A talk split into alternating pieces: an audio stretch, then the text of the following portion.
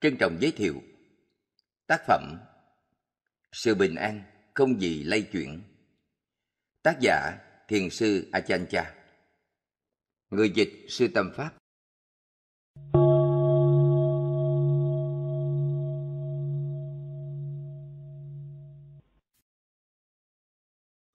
Một bài pháp Thiền sư Achan Cha thuyết cho một vị sư chuyên nghiên cứu pháp học và nhóm Phật tử tại chùa Wat Ba Bông trong những năm 1960. Toàn bộ mục đích của việc nghiên cứu Phật Pháp là để tìm con đường giải thoát khổ, đạt đến hạnh phúc và bình an. Dù chúng ta nghiên cứu các hiện tượng thân hay tâm, tâm dương hay tâm sở, chỉ khi lấy sự giải thoát khổ là mục đích cuối cùng thì chúng ta mới ở trên con đường chánh, không gì khác. Khổ có mặt là bởi vì có nhân, có duyên để nó tồn tại. Hãy hiểu thật rõ rằng khi tâm tĩnh lặng, nó ở trạng thái tự nhiên, bình thường. Ngay khi tâm chuyển động, nó trở thành các hành, bị ràng buộc, bị tạo nên bởi các điều kiện nhân tố khác nhau. Khi tâm bị thu hút bởi một đối tượng nào đó, nó bị ràng buộc, bị tạo thành bởi các điều kiện. Khi sân hận khởi lên, nó bị ràng buộc. Ý muốn đi chỗ này, chỗ kia, sinh khởi từ việc bị ràng buộc. Chánh niệm của chúng ta không theo kịp được sự sinh sôi của tâm khi chúng diễn ra. Tâm đuổi theo chúng và bị chúng trói buộc. Bất cứ khi nào tâm chuyển động, ngay lúc đó nó trở thành một thực tại chế định.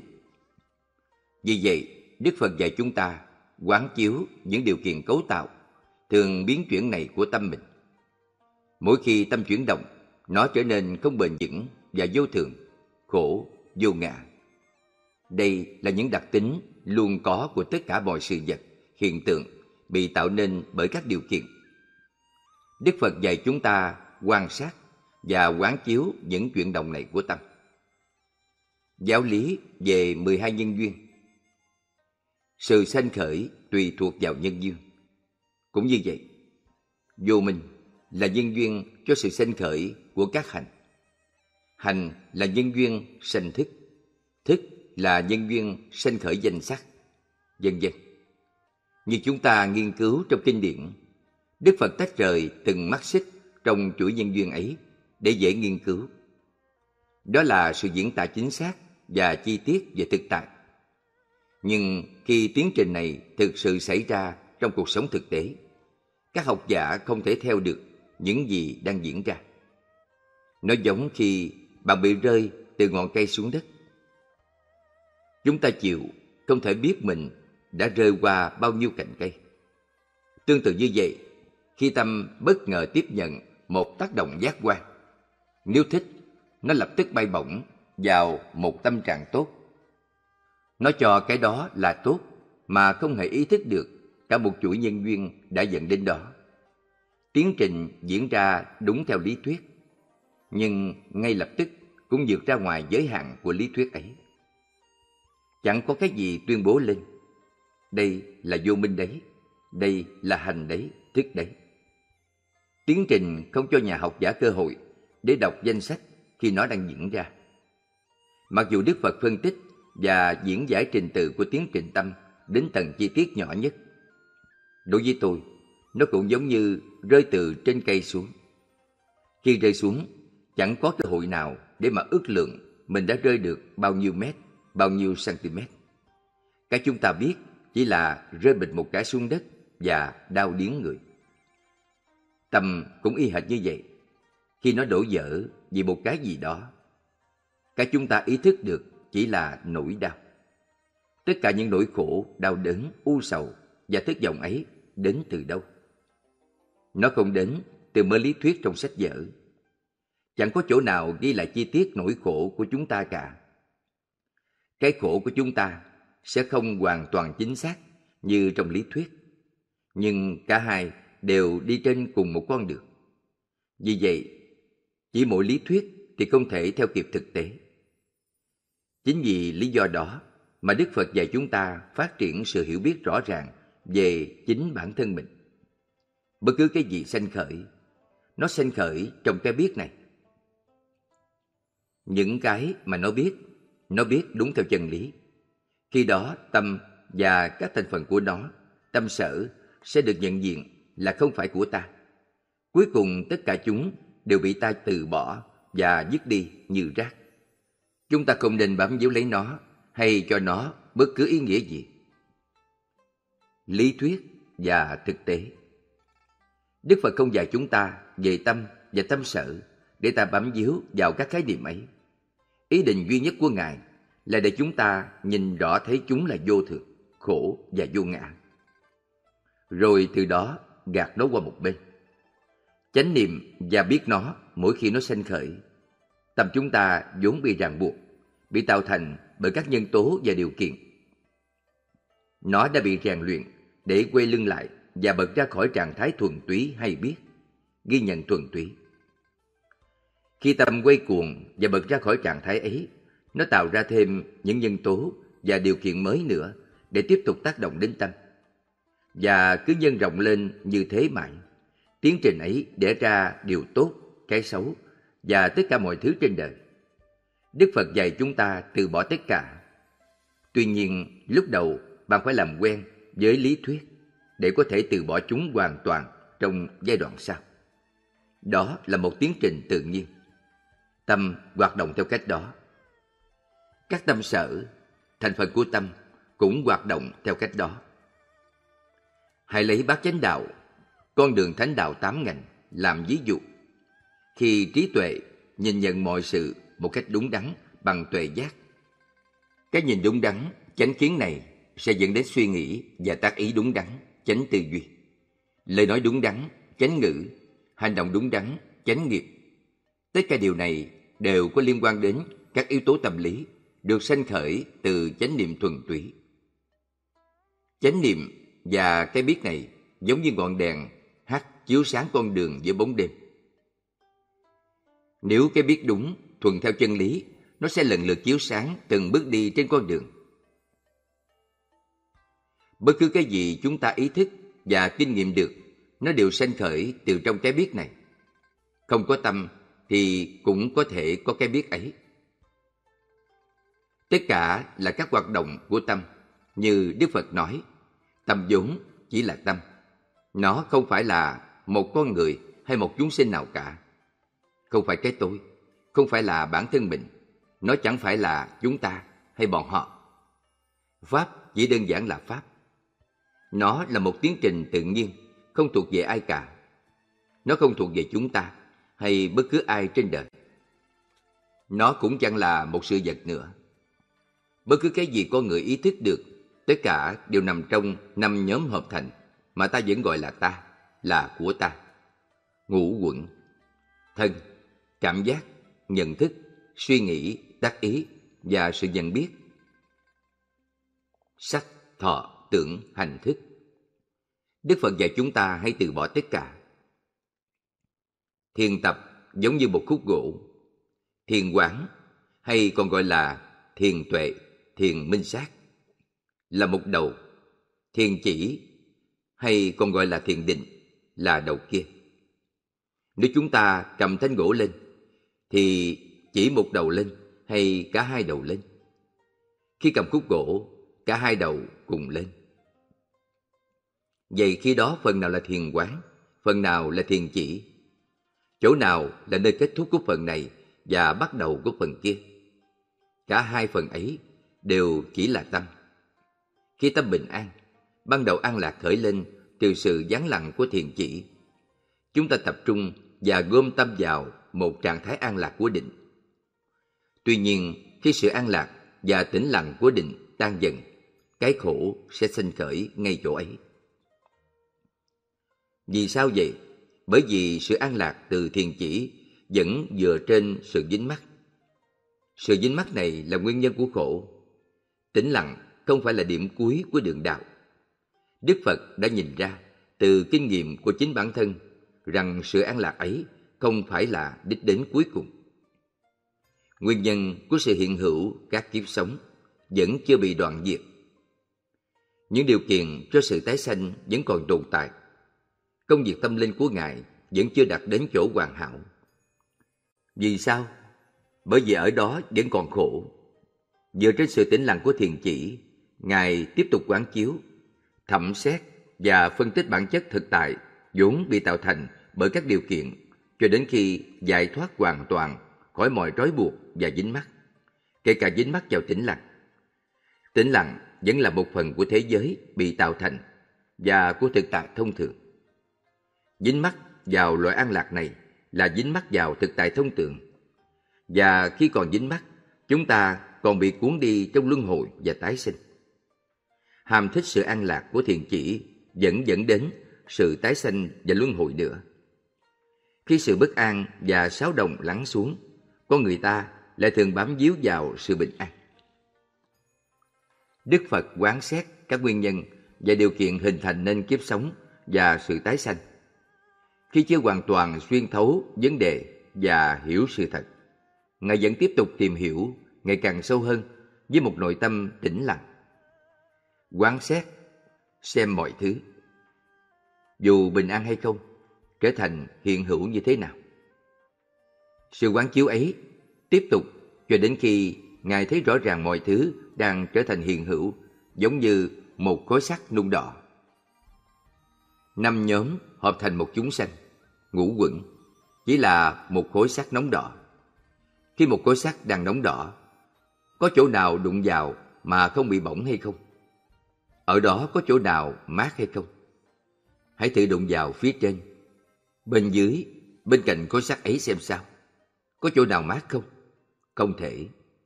Khối sắt ấy nóng đỏ tất cả mọi chỗ. Chúng ta thậm chí cũng không thể dính mắt vào sự an lạc và tĩnh lặng. Nếu chúng ta tự đồng hóa với sự an lạc ấy, cho rằng có người đang bình an và tĩnh lặng, chính điều này cũng cố thêm cảm giác rằng có một cái tôi hay một linh hồn độc lập nào đó. Cảm giác về cái tôi đó là một phần của thực tại thông thường. Cứ suy nghĩ, tôi đang bình an, tôi đang xáo động, tôi tốt, tôi xấu, tôi hạnh phúc, tôi đau khổ. Chúng ta sẽ còn bị mắc kẹt trong tái sanh và luân hồi nữa. Và càng đau khổ nữa khi sự an lạc mất đi. Chúng ta sẽ đau khổ vì điều ấy. Khi cái buồn, cái khổ hết, chúng ta lại hạnh phúc. Bị kẹt trong cái dòng lẫn quẩn vô tận ấy, chúng ta cứ luân chuyển qua lại giữa cõi trời và địa ngục. Trước khi giác ngộ, Đức Phật đã nhận ra được điều này trong tâm mình. Ngài biết rằng các nhân gây tái sanh và hiện hữu vẫn còn chưa hết. Công việc của Ngài còn chưa làm xong. Quán chiếu nhân duyên của kiếp sống, Ngài thấy ra bản chất của nó.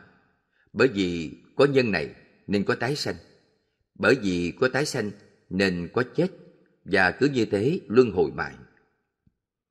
Đức Phật quán chiếu đề mục ấy để hiểu sự thật về ngũ quẩn.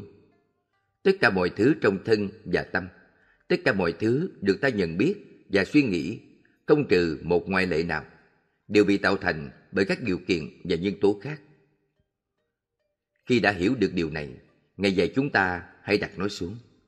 Khi đã hiểu được điều này, Ngài dạy chúng ta hãy từ bỏ tất cả chúng. Ngài khích lệ người khác hiểu theo đúng sự thật ấy. Nếu không hiểu đúng, chúng ta sẽ đau khổ. Chúng ta sẽ không thể buông bỏ được những thứ ấy. Nhưng khi đã thấy sự thật của vấn đề, chúng ta sẽ nhận ra chúng lừa đảo mình như thế nào. Đức Phật dạy, tâm chúng ta không phải là một thực tế nào. Nó chẳng là một cái gì cả. Tâm không phải sinh ra để thuộc về một ai hết. Nó cũng không chết đi như của một người nào. Cái tâm này tự do, tỏa sáng và không bị trói buộc bởi bất cứ vấn đề gì. Lý do rắc rối, khởi sanh là vì tâm bị che khuất bởi các sự việc do nhân duyên tạo thành, bị che khuất bởi ảo tưởng về một cái tôi. Vì vậy, Đức Phật dạy chúng ta hãy quan sát tâm mình. Lúc đầu ở đó có cái gì? Thực sự chẳng có gì cả. Nó không sinh khởi với các sự việc do nhân duyên tạo và nó cũng chẳng chết đi với chúng. Khi tâm tiếp xúc với điều tốt, nó không biến thành tốt. Khi gặp điều xấu, nó cũng chẳng trở thành xấu. Đó là cách mọi việc diễn ra khi tâm có tuệ giác rõ ràng về bản chất của chúng ta. Khi đó, có một hiểu biết rằng thực ra trong nó chẳng có chút thực chất nào. Tuệ giác của Đức Phật thấy rõ tất cả chúng chỉ là vô thường, khổ, vô ngã. Ngài muốn chúng ta cũng thực sự hiểu được theo cách đó. Cái biết khi đó sẽ biết đúng theo sự thật. Khi đó biết hạnh phúc hay đau khổ, nó vẫn không dao động. Cảm xúc hạnh phúc chỉ là một dạng của sự sinh. Xu hướng buồn khổ là một dạng của cái chết. Có chết thì có sinh, có sinh thì có tử. Cái sinh và diệt ấy bị kẹt trong cái dòng vô tận của sự sinh ra và trở thành. Tâm thiền sinh đã đạt đến sự hiểu biết này sẽ không còn chút nghi ngờ nào về sinh tử nữa. Chẳng cần phải hỏi bất cứ ai cả. Đức Phật quán chiếu toàn diện các pháp do nhân duyên tạo thành và vì vậy đã từ bỏ tất cả chúng.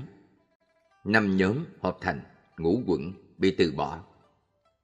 Và cái biết được duy trì chỉ như là một người quan sát khách quan với tiến trình. Khi cảm nhận điều gì tích cực, Ngài không vì thế mà trở thành tích cực cùng với đó. Ngài chỉ đơn giản quan sát và tỉnh thức. Khi gặp phải điều tiêu cực, Ngài không trở thành tiêu cực theo. Tại sao thế? Bởi vì tâm Ngài đã cắt bỏ và giải thoát khỏi những nguyên nhân và điều kiện đó. Ngài thể nhập vào sự thật. Những nhân tố và điều kiện dẫn đến tái sinh đã không còn nữa. Đó là cái biết chắc chắn và tin cậy. Đó là cái tâm thực sự bình an và hạnh phúc. Đó là cái không sinh, không già, không bệnh, không chết. Chẳng phải là nhân hay duyên, không còn phụ thuộc nhân duyên nữa. Nó không còn phụ thuộc vào quy luật nhân quả nữa. Các nhân sẽ diệt tận mà không còn tạo thêm nhân mới.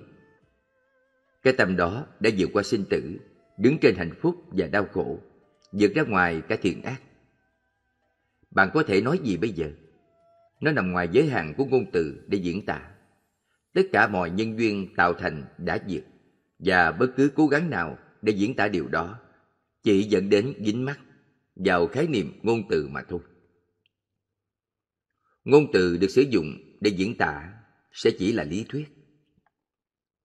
Sự diễn tả trên lý thuyết về tâm và sự hoạt động của tâm thì rất chính xác. Nhưng Đức Phật nhận thấy rằng loại kiến thức này đa phần là vô ích. Chúng ta hiểu một cái gì đó trên lý thuyết và rồi tin vào nó, nhưng nó chẳng có lợi ích thực sự nào cả. Nó chẳng dẫn đến sự bình an cho tâm.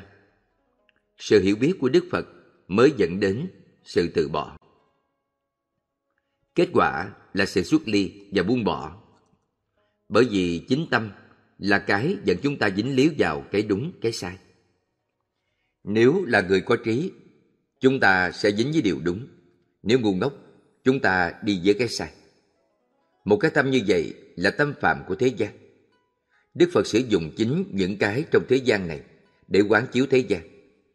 Khi đã hiểu được thế gian này như nó thực sự đang là, Ngài được gọi là bậc hiểu biết thế gian. Đối với thiền chỉ và thiền quán, điều quan trọng là phải phát triển các phẩm chất ấy trong chính tâm mình.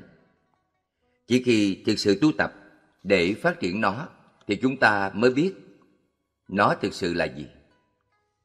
Chúng ta đi nghiên cứu những gì sách vở nói về các tâm sở. Những loại kiến thức sách vở ấy vô ích trong việc cắt đứt tham, sân, si, ích kỷ. Chúng ta chỉ nghiên cứu lý thuyết về tham, sân, si, chỉ là diễn tả những tính chất khác nhau của phiền não. Tham có nghĩa thế này, sân có nghĩa thế kia, si được định nghĩa thế nọ. Chỉ biết các tính chất của chúng trên lý thuyết. Chúng ta chỉ có thể nói về chúng ở mức độ lý thuyết ấy.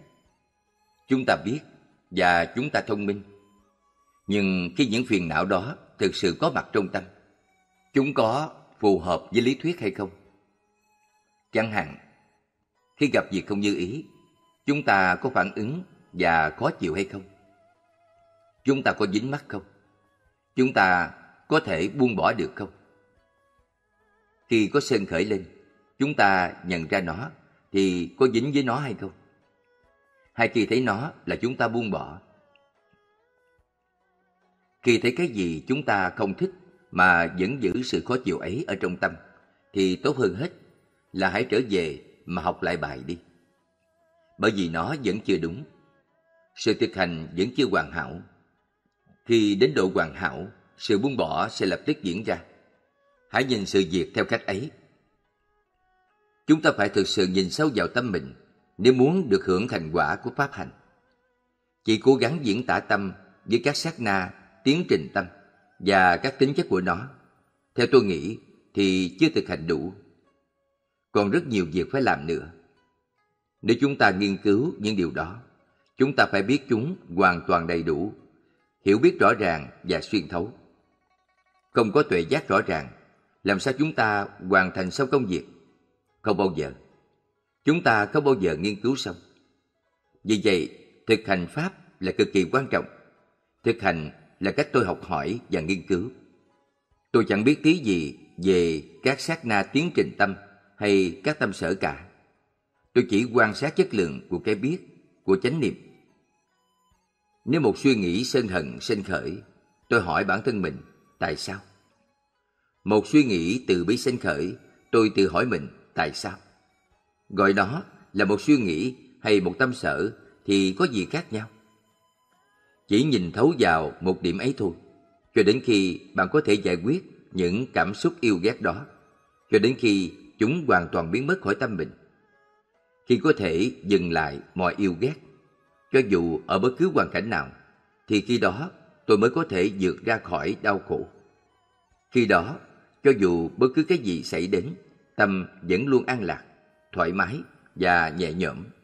Chẳng có gì còn sót lại, tất cả đã chấm dứt.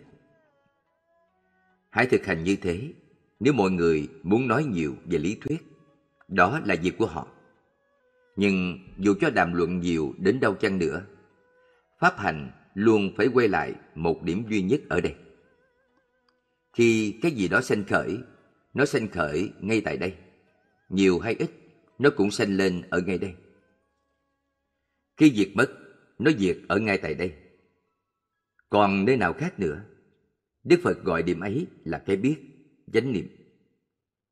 Khi nó hiểu chính xác cách thức mọi việc diễn ra, đúng theo sự thật, chúng ta sẽ hiểu được ý nghĩa của tâm. Mọi thứ đều không ngừng lừa dối. Khi bạn nghiên cứu chúng, chúng lừa đảo bạn ngay lập tức. Làm sao tôi có thể nói khác được? Ngay cả khi bạn biết về chúng, bạn vẫn bị chúng bịt mắt. Chính ngay tại chỗ bạn biết. Đó là thực tế. Vấn đề là ở chỗ, theo tôi, Đức Phật không có ý nói rằng chúng ta chỉ biết những thứ đó được gọi là gì. Mục đích những lời Đức Phật dạy là chỉ ra con đường từ giải thoát chúng ta ra khỏi những thứ đó bằng cách tìm hiểu những nguyên nhân đằng sau nó. Giới, định và tuệ Tôi thực hành Pháp mà không hiểu biết nhiều về lý thuyết. Tôi chỉ biết rằng con đường giải thoát bắt đầu bằng giới. Giới là đoạn khởi đầu tốt đẹp của con đường. Định tâm sâu sắc là cái đẹp ở đoạn giữa. Tuệ là cái đẹp ở đoạn cuối. Mặc dù chúng có thể được phân chia thành ba phần riêng biệt của pháp hành, nhưng khi nhìn vào chúng thật sâu sắc, cả ba phẩm chất tâm này đều hợp nhất làm một. Để giữ giới, bạn phải có trí tuệ. Chúng ta thường khuyên mọi người tu tập giới bằng cách giữ năm giới để củng cố giới hành vững chắc. Tuy nhiên, để đạt được sự hoàn hảo về giới hành, cần phải có rất nhiều trí tuệ. Chúng ta phải xem xét mọi lời nói và hành động của mình và phân tích những hậu quả của nó. Tất cả đều là công việc của trí tuệ. Chúng ta phải dựa vào trí tuệ để tu tập giới. Theo lý thuyết, giới đi trước rồi đến định và tuệ. Nhưng sau khi xem xét, tôi phát hiện ra trí tuệ là hòn đá tảng cho tất cả mọi mặt của pháp hành. Để hoàn toàn nắm bắt được hậu quả của những gì mình nói hay làm, nhất là những hậu quả xấu, chúng ta cần có trí tuệ để dẫn đường và giám sát, phân tích tìm hiểu sự vận hành của nhân và quả. Điều đó sẽ làm thanh lọc lời nói và hành động của chúng ta. Khi đã biết rõ những hành vi thiện và bất thiện, chúng ta sẽ thấy ra được chỗ để tu. Khi đó chúng ta sẽ từ bỏ những việc bất thiện và phát triển việc thiện. từ bỏ cái sai, tu tập cái đúng. Đó chính là giới. Khi thực hành như vậy, tâm chúng ta sẽ ngày càng vững vàng, ổn định. Một cái tâm ổn định, không lay động sẽ được giải thoát khỏi hối hận, tiếc nuối và mơ hồ trong lời nói và hành động. Đó chính là định. Một cái tâm ổn định và chú tâm sẽ tạo ra nguồn năng lượng thứ hai, mạnh mẽ hơn để sử dụng trong việc thực hành Pháp. Cho phép chúng ta quán chiếu sâu sắc hơn về hình ảnh, âm thanh, mọi thứ mà chúng ta cảm nhận qua các giác quan.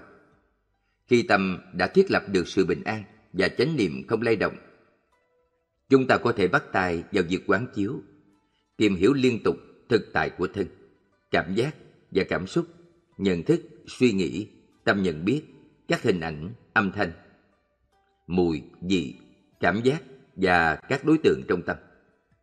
Chúng liên tục sinh khởi và chúng ta cũng liên tục quán chiếu với sự quyết tâm thực lòng không để mất chánh niệm. Khi đó chúng ta sẽ hiểu được những thứ đó thực sự là gì.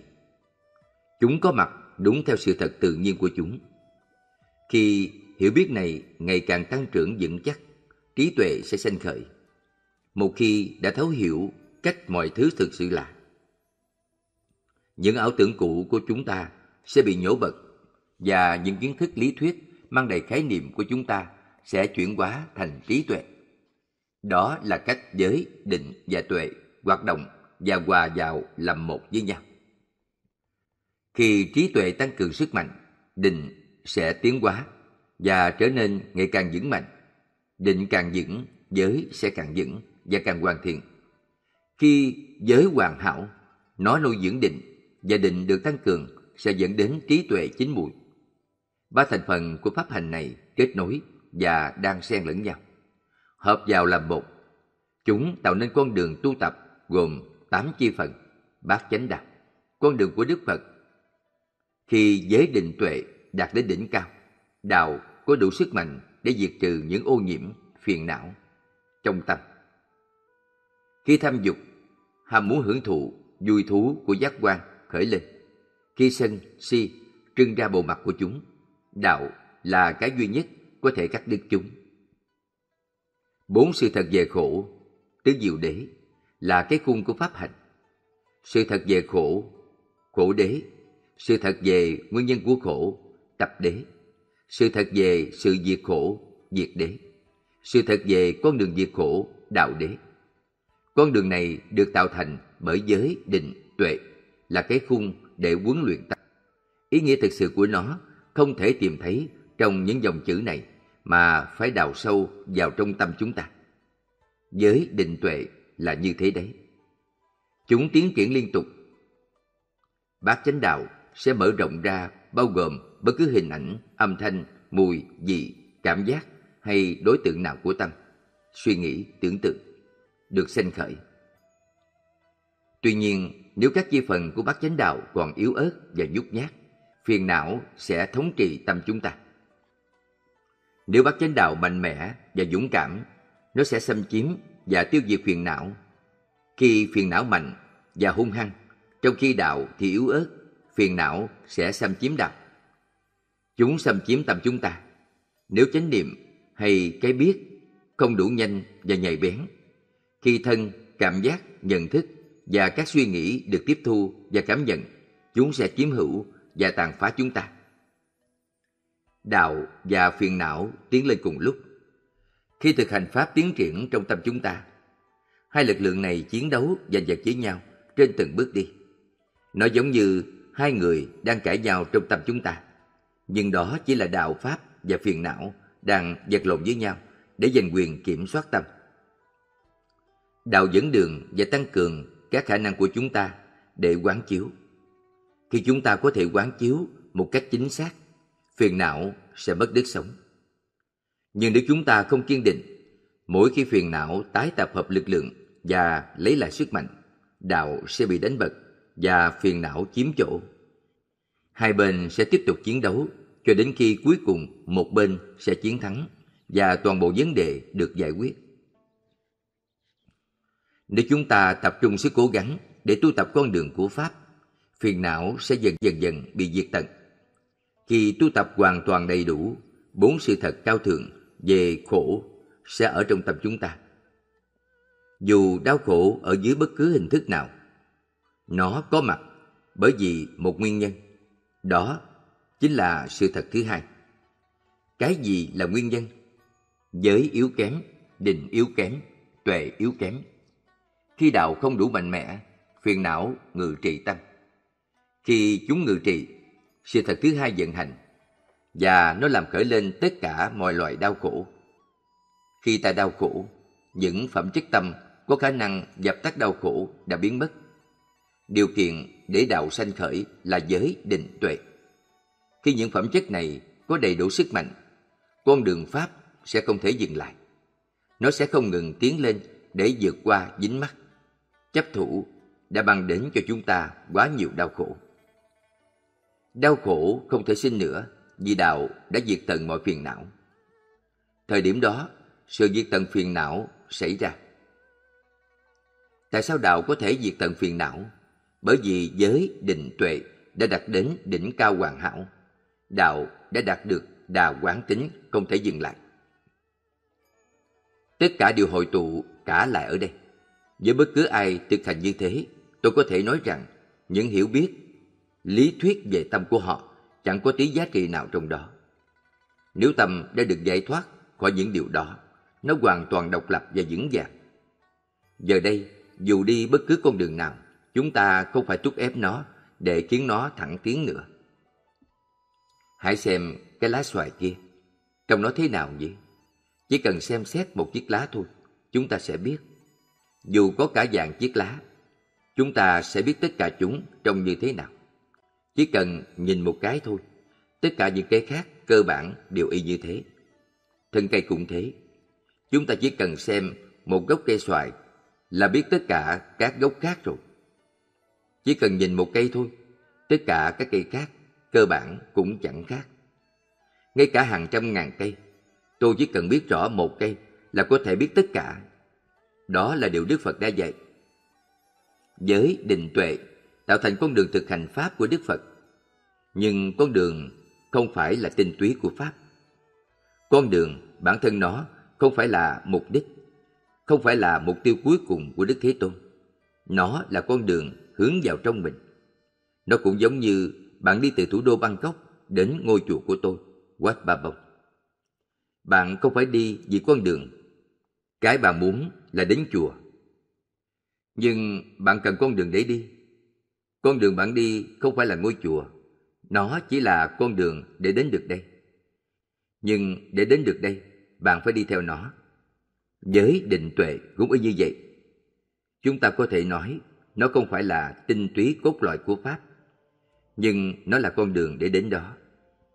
Khi giới định tuệ được tu tập hoàn hảo, kết quả sẽ là sự bình an sâu lắng của tâm. Đó là mục đích. Khi đã đạt đến sự bình an này, ngay cả khi nghe một tiếng động, tâm vẫn bất động. Một khi đã đến sự bình an tối thượng này, chẳng còn việc gì phải làm nữa. Đức Phật dạy chúng ta buông bỏ tất cả. Bất cứ cái gì xảy đến, chẳng có gì đáng phải lo lắng cả. Khi đó chúng ta sẽ thực sự tự mình biết, không còn nghi ngờ nữa. Chúng ta không còn đơn giản tin vào những gì người khác nói nữa. Nguyên tắc cốt yếu của Đạo Phật là không có bất cứ sự thể hiện, không có hiện tượng nào. Nó không đặt trên sự thể hiện các khả năng kỳ diệu của thần thông, những năng lực siêu nhiên hay bất cứ điều gì thần bí hay lạ lùng. Đức Phật không cho những thứ đó là quan trọng. Những năng lực có tồn tại và có thể tu tập chúng. Nhưng phương tiện này của Pháp rất dễ bị lừa dối. Vì vậy Đức Phật không tán thành hay khuyến khích nó. Người duy nhất Ngài khen ngợi là những người đã tự giải thoát mình khỏi đau khổ. Để thực hiện điều đó, cần phải thực hành và những công cụ để làm việc đó là bố thí, giới, định, tuệ. Chúng ta phải thực hành nó, huấn luyện tâm mình theo đó. Chúng kết hợp với nhau để tạo thành con đường hướng vào trong mình và trí tuệ là bước đầu tiên. Con đường này không thể tiến triển nếu tâm vẫn còn bị che phủ bởi phiền não. Song nếu chúng ta dũng cảm và mạnh mẽ, đạo sẽ loại bỏ hết những ô nhiễm đó. Tuy nhiên, nếu phiền não dũng cảm và mạnh mẽ hơn. Nó sẽ hủy diệt đạo. Thực hành Pháp chỉ đơn giản xoay quanh cuộc chiến đấu không ngừng giữa hai lực lượng này cho đến khi đến được điểm cuối của con đường. Chúng đánh nhau liên miên, bất tận cho đến tận phút cuối cùng.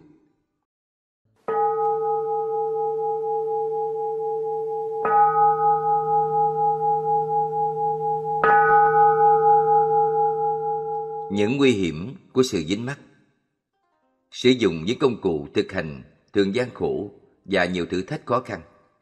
Chúng ta chỉ nương tựa vào sự kham nhẫn và kiên trì và chẳng có gì nữa. Chúng ta phải tự mình thực hành, tự mình kinh nghiệm, tự mình chứng ngộ. Các nhà học giả Phật học, tuy vậy, thường rất mơ hồ. Chẳng hạn khi ngồi thiền, mới có một chút xíu tĩnh lặng là họ bắt đầu suy nghĩ. Ai, đây chắc là sơ thiền rồi. Đó là cách tâm họ làm việc. Và khi những suy nghĩ đó sinh khởi, sự tĩnh lặng biến mất. Ngay sau đó họ lại nghĩ, chắc chắn là mình đã đạt đến nhị thiền. Đừng có nghĩ ngợi và suy đoán về nó như thế. Không có cái biển báo nào cho chúng ta biết mình đang chứng nghiệm tầng thiền nào đâu. Thực tế hoàn toàn khác. Chẳng có cái biển nào như cái biển trên đường nói cho bạn biết đường này đến chùa Wat Ba Bông. Đó không phải là cách đọc được tâm mình. Tâm chẳng thông báo cái gì cả. Mặc dù có nhiều nhà học giả Phật học danh tiếng viết và mô tả cặn kẽ sơ thiền, nhị thiền, tam thiền, tứ thiền. Những gì họ viết chỉ là những thông tin bên ngoài. Khi tâm thực sự thể nhập vào những trạng thái tĩnh lặng sâu lắng đó, nó chẳng biết tí gì về những điều được viết trong sách. Nó biết, nhưng cái nó biết chẳng giống như trong sách. Nếu nhà học giả cố bám chặt lý thuyết của họ và lôi vào trong thiền, vừa ngồi vừa ngẫm nghĩ, Ừm, cái này là cái gì nhỉ? Đã đến sư thiền chưa nhỉ? Ngay tại đó, sự tĩnh lặng tan thành mây khói và họ chẳng kinh nghiệm được điều gì ích lợi cả. Vì sao thế? Bởi vì tâm tham. Và khi có tâm tham thì cái gì sẽ diễn ra? Ngay lập tức tâm bị đẩy ra khỏi thiền. Vì vậy, đối với tất cả chúng ta, việc cần làm là từ bỏ tất cả mọi suy nghĩ và suy đoán. Buông bỏ chúng hoàn toàn. Hãy tu tập thân, khẩu, ý và hết mình hoàn toàn trong pháp hành. Quan sát sự hoạt động của tâm, nhưng đừng lôi sách vở, kinh điển vào đó với bạn. Nếu không, nó sẽ trở thành một mớ lộn xộn khủng khiếp. Bởi vì chẳng có cái gì trong những cuốn sách ấy đúng với thực tế đang diễn ra. Những người nghiên cứu quá nhiều, những người đầy kiến thức lý thuyết, thường không thành công trong việc thực hành Pháp. Họ mắc kẹt lại ở mức độ thông tin. Sự thật là không thể đo lường tâm chúng ta bằng các tiêu chuẩn bên ngoài. Nếu tâm đang tĩnh lặng, hãy để yên cho nó tĩnh lặng. Những tầng mức tĩnh lặng sâu lắng nhất thực sự có tồn tại. Cá nhân tôi chẳng biết nhiều về lý thuyết. Khi xuất gia đã được ba năm, mà trong tâm tôi vẫn còn rất nhiều câu hỏi về định thực sự là gì. Tôi cố gắng suy nghĩ về nó và cố nghĩ ra khi ngồi thiền. Nhưng tâm tôi trở nên còn xáo động, bất an hơn cả trước kia. Thực sự số lượng suy nghĩ đã tăng lên rất nhiều. Khi không ngồi thiền, tâm tôi bình an hơn rất nhiều. Các chàng trai à, nó quá khó, nó khiến mình giận điên lên. Nhưng mặc dù gặp phải rất nhiều khó khăn, tôi không bao giờ từ bỏ. Tôi vẫn cứ tiếp tục. Khi không cố gắng làm gì đặc biệt, thì tâm tôi lại thấy thoải mái. Nhưng mỗi khi tôi quyết tâm, chú tâm vào định, nó lại vượt ra khỏi tầm kiểm soát. Cái gì đang diễn ra thế nhỉ? Tôi tự hỏi mình, tại sao thế? Về sau tôi nhận ra rằng thiền cũng giống như việc thở. Nếu chúng ta quyết tâm bắt hơi thở phải nông, sâu hay vừa đúng thì rất khó làm. Nhưng khi chúng ta thông thả vào chơi và cũng chẳng biết khi nào mình thở vào hay thở ra thì nó lại cực kỳ thoải mái. Vì vậy tôi suy xét, À ha, có thể đó chính là cách làm đúng. Khi một người đi loanh quanh làm việc của họ một cách bình thường, không chú tâm vào hơi thở, thì hơi thở có làm khổ họ được không? Không, họ chỉ cảm thấy thư giãn thoải mái. Nhưng khi tôi ngồi xuống và tự thề là sẽ làm cho tâm mình tĩnh lặng, là dính mắt và chấp thủ nhảy vào. Khi tôi cố ép hơi thở phải nông hay sâu, tôi chỉ trước thêm mệt mỏi, bất an hơn cả trước đó. Vì sao? Bởi vì sức mạnh ý chí tôi sử dụng bị ô nhiễm bởi sự dính mắt và chấp thủ. Tôi không biết cái gì đang diễn ra. Tất cả những khó khăn, bực bội, mệt mỏi đó đến bởi vì tôi đã mang tâm tham vào trong thiền. Sự bình an không lay động. Một lần tôi ở một ngôi chùa cách bìa làng chừng nửa dặm. Một tối nọ, dân làng mở hội, ăn uống, nhậu nhẹt âm ỉ, trong khi tôi đang đi kinh hành trong rừng. Lúc đó chắc phải hơn 11 giờ đêm rồi. Và tôi cảm thấy hơi là lạ trong mình. Tôi cảm thấy lạ như thế này từ lúc buổi trưa. Tâm tôi rất tĩnh lặng, hầu như không có một suy nghĩ nào. Tôi cảm thấy rất thư giãn và thoải mái. Tôi đi kinh hành cho đến khi cảm thấy mệt và vào ngồi thiền trong túp liều cỏ của tôi. Khi tôi vừa ngồi xuống, còn chưa kịp bắt chân lên, thì thật kinh ngạc, tâm tôi thể nhập sâu vào một trạng thái vô cùng bình an. Nó tự xảy đến. Khi tôi ngồi xuống, tâm thật sự vô cùng bình an, vững vàng bất động như đá. Không phải là tôi không nghe thấy tiếng ồn ào xa xa của dân làng đang nhảy múa, ca hát. Tôi vẫn có thể nghe, nhưng tôi vẫn có thể hoàn toàn tách rời khỏi tiếng ồn ấy. Rất kỳ lạ. Khi tôi không chú ý đến tiếng ồn nữa, nó trở nên hoàn toàn yên lặng. Tôi không nghe thấy một tiếng gì cả. Nhưng nếu muốn, tôi vẫn có thể nghe được mà chẳng bị nó quấy rầy. Nó giống như có hai đề mục đang đặt cạnh nhau trong tâm tôi, nhưng không chạm vào nhau. Tôi thấy rõ tâm và đối tượng của chánh niệm hoàn toàn tách biệt nhau, y như cái ống nhổ và ấm nước ở đây vậy.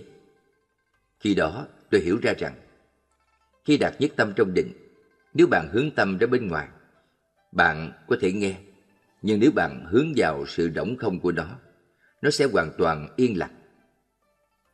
Khi nghe âm thanh, tôi có thể thấy tâm hay biết và âm thanh hoàn toàn tách biệt nhau.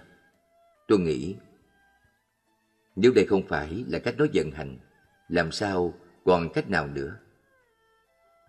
Đó chính là cách của nó. Hai thứ đó hoàn toàn tách biệt. Tôi tiếp tục tìm hiểu nó như vậy cho đến khi hiểu biết của tôi tiến sâu hơn nữa. Điều này rất quan trọng. Khi sự liên tục của dòng tiếp nhận các đối tượng bị cắt đứt, kết quả là sự bình an. Ảo tưởng trước đó về tính liên tục biến thành sự bình an của tâm. Tôi tiếp tục ngồi, tinh tấn hành thiện. Lúc đó, tâm chỉ chú ý toàn bộ vào thiền, không quan tâm đến bất cứ gì khác. Nếu tôi dừng lại vào thời điểm đó, thì chỉ vì một lý do duy nhất là thiền tập của tôi đã hoàn thành. Tôi có thể nghỉ ngơi, nhưng đó hoàn toàn không phải là vì lười biếng, mệt mỏi hay cảm giác khó chịu. Tất cả những điều ấy đã vắng bóng trong tâm tôi. Chỉ có sự cân bằng và tâm xã hoàn hảo ở bên trong, vừa đủ vừa đúng mức. Cuối cùng tôi cũng nghĩ một lát, nhưng đó chỉ là tư thế ngồi của cơ thể thay đổi. Tâm tôi vẫn miên mật, không lay động, không mệt mỏi. Tôi kéo cái gối lại, để nằm nghỉ. Khi nằm xuống, tâm tôi vẫn giữ yên sự tĩnh lặng như trước đó. Rồi khi đó, trước khi đầu tôi chạm xuống gối, chánh niệm trong tâm tôi quay trở lại vào bên trong. Tôi không biết nó đi vào đâu, nhưng nó cứ đi sâu dần, sâu dần hơn nữa vào bên trong. Nó giống như dòng điện chạy dọc theo dây dẫn đến một cái công tắc. Khi chạm công tắc, thân tôi nổ tung với một tiếng nổ điếc tai. Cái tâm biết lúc đó vô cùng rõ ràng và vi tế. Khi đã đi qua điểm đó, tâm được giải phóng để thể nhập sâu vào bên trong. Nó đi sâu vào đến một điểm mà chẳng có gì ở đó cả. Hoàn toàn không có một thứ gì ở thế giới bên ngoài đến được nơi đó. Không có một thứ gì có thể chạm đến nó. Sau khi đã đi sâu vào bên trong một lúc, tâm rút lui trở lại ra bên ngoài. Tuy nhiên, khi tôi nói tâm rút lui, không có nghĩa là tôi kéo nó trở ra. Tôi chỉ đơn giản là một người quan sát, chỉ hay biết và chứng kiến. Tâm ra ngoài nhiều hơn, đến khi trở lại bình thường. Khi trạng thái tâm trở lại bình thường, một câu hỏi khởi lên. Cái gì thế nhỉ? Câu trả lời đến ngay lập tức. Những điều này tự đến theo chính nó. Bạn không cần phải tìm lời giải thích. Câu trả lời đó là đủ để làm tâm tôi thỏa mãn. Sau một lúc ngắn ngủi, tâm tôi là bắt đầu chảy vào trong. Tôi không cố gắng hướng tâm mình đi đâu, từ nó cất cánh. Khi đi sâu hơn nữa vào bên trong, nó lại đập vào cái công tắc đó lần nữa. Lần này toàn thân tôi tan rã ra thành từng mảnh dụng và hạt nhỏ li ti. Tâm lại được giải phóng và đi sâu vào bên trong chính nó. Hoàn toàn tĩnh lặng. Nó còn tĩnh lặng sâu lắng hơn cả lần thứ nhất. Hoàn toàn không có một thứ gì có thể chạm đến nó. Tâm ở lại đó một lúc, như nó muốn, rồi rút lui ra bên ngoài. Lúc đó, nó đi theo quán tính của nó và tất cả tự diễn ra. Tôi không tác động hay định hướng cho tâm mình phải theo bất cứ cái gì, chảy vào trong hay rút lui ra ngoài. Tôi chỉ là người biết và quan sát. Tâm tôi lại trở lại trạng thái bình thường và tôi cũng không tự hỏi hay suy đoán về những gì đang diễn ra. Tôi tiếp tục hành thiền và tâm lại quay vào trong lần nữa. Lần thứ ba này, cả vũ trụ tan ra thành từng hạt dụng nhỏ. Trái đất, núi non, ruộng đồng, rừng rậm. Cả thế giới tan rã vào trong hư không giới. Con người biến mất, tất cả mọi thứ đều biến mất. Tất cả mọi thứ không có gì còn lại. Sau khi đi sâu vào trong, tâm an trú ở đấy một lúc như nó muốn. Tôi không thể nói là tôi hiểu chính xác làm cách nào nó ở lại đó. Rất khó để diễn tả những gì diễn ra. Không có cái gì có thể so sánh được. Không có ví dụ nào thích hợp. Lần này tâm an trú trong đó lâu hơn lần trước nhiều. Sau một lúc, nó mới trở ra trạng thái bình thường. Khi tôi nói nó trở ra, không có nghĩa là tôi bắt nó trở ra, hay tôi đang kiểm soát những gì đang diễn ra. Tâm tự làm tất cả những việc ấy. Tôi chỉ đơn thuần là người quan sát. Cuối cùng nó cũng trở lại trạng thái tâm bình thường. Làm sao bạn có thể đặt tên cho những gì diễn ra trong ba lần đó? Ai biết? Bạn dùng thuật ngữ nào để dán nhãn cho nó? Sức mạnh của định tâm Tất cả mọi thứ tôi vừa nói với các bạn là nói về cái tâm thuận theo tự nhiên. Đây không phải là sự diễn giải lý thuyết về tâm hay các tâm sở. Việc đó là không cần thiết. Khi có đức tin, bạn sẽ đến đó và thực sự thực hành nó. Không phải là chạy quanh để chơi, mà bạn phải đặt cả cuộc đời mình vào con đường ấy. Và khi sự thực hành của bạn đạt đến giai đoạn như tôi vừa diễn tả, thì sau đó cả thế giới sẽ hoàn toàn đảo ngược. Sự hiểu biết của bạn về thực tại sẽ hoàn toàn khác. Cái nhìn của bạn đã chuyển hóa triệt để. Nếu có ai đó nhìn thấy bạn lúc ấy, chắc họ sẽ nghĩ bạn bị điên. Nếu kinh nghiệm này sẽ đến với một người không hiểu biết sâu sắc về chính mình, có lẽ họ sẽ phát điên. Bởi vì chẳng có gì giống như trước đó nữa cả. Mọi người trên thế giới này trông dường như khác hẳn trước kia. Nhưng bạn là người duy nhất thấy được điều đó. Tất cả mọi thứ đã thay đổi hoàn toàn. Các suy nghĩ của bạn đã biến đổi. Mọi người nghĩ một hướng, bạn nghĩ theo hướng khác. Họ nói về mọi thứ theo một cách, trong khi bạn nói theo cách khác. Họ đang đi xuống theo con đường này, trong khi bạn đang đi lên trên một con đường khác. Bạn không còn giống như những con người bình thường khác nữa. Cách kinh nghiệm mọi thứ như thế này sẽ không bị suy thoái mất. Nó còn lại và tiếp tục. Hãy thử đi. Nếu nó thực sự như tôi vừa mô tả, bạn sẽ không phải đi tìm đâu xa nữa. Chỉ cần nhìn vào trong tâm mình thôi. Cái tâm này vô cùng dũng mãnh và kiên định. Đó là nguồn sức mạnh và năng lượng của tâm. Tâm chúng ta có loại sức mạnh tiềm tàng này. Đây là năng lượng và sức mạnh của tâm định. Ở thời điểm này, nó vẫn chỉ là sức mạnh và sự thanh tịnh mà tâm có được từ định. Tầng mức định này là định tối hậu. Tâm đã đạt tới đỉnh cao của định. Nó không chỉ là mỗi sát na định. Nếu bạn chuyển sang thiền Vipassana, ở thời điểm này, sự quán chiếu sẽ liên tục, không gián đoạn và đầy tuệ giác. Hoặc là bạn có thể sử dụng năng lượng tập trung đó để dùng vào việc khác.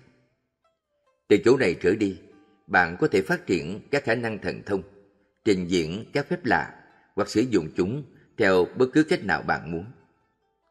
Các ẩn sĩ và tu sĩ khổ hạnh thường sử dụng sức mạnh của định để làm nước thánh hay bùa chú.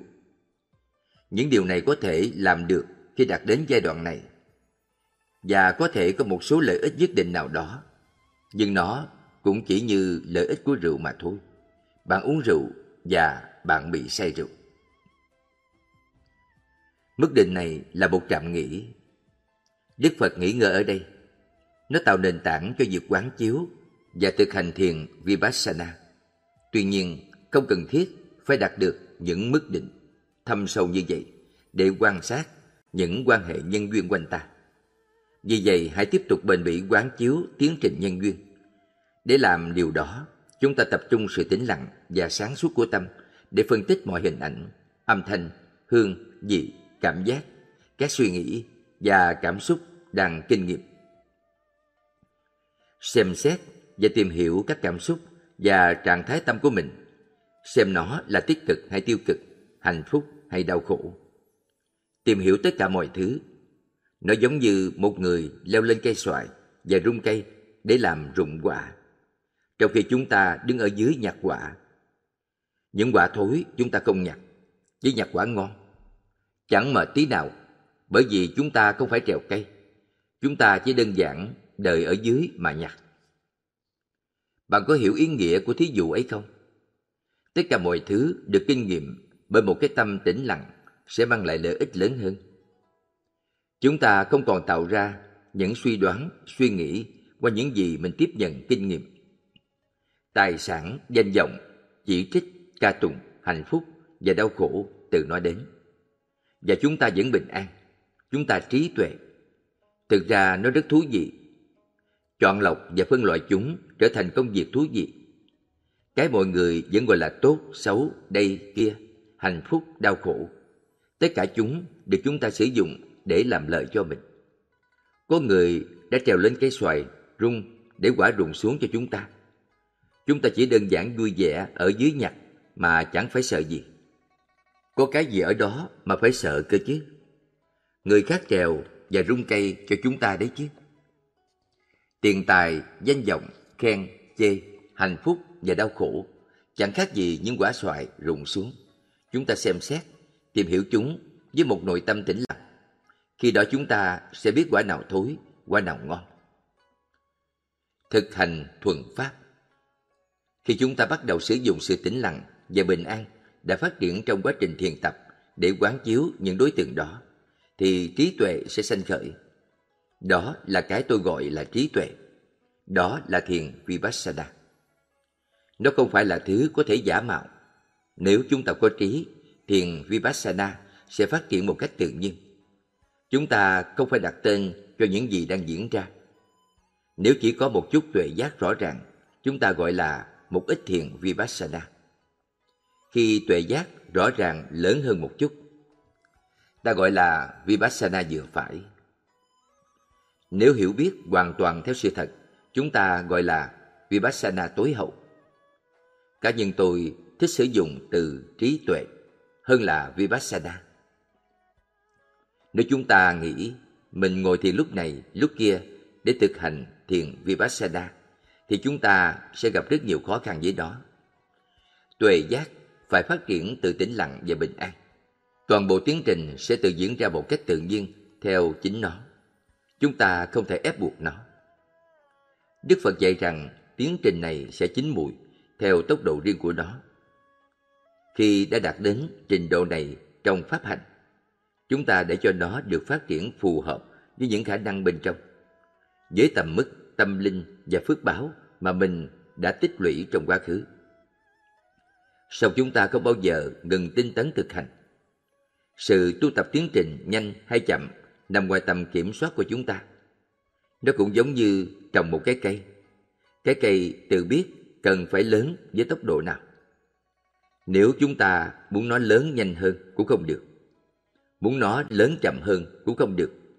Phải nhận thấy rằng cái muốn đó là ảo tưởng. Khi chúng ta làm công việc, kết quả sẽ đến theo. Cũng giống như trồng một cái cây. Chẳng hạn chúng ta trồng cây ớt.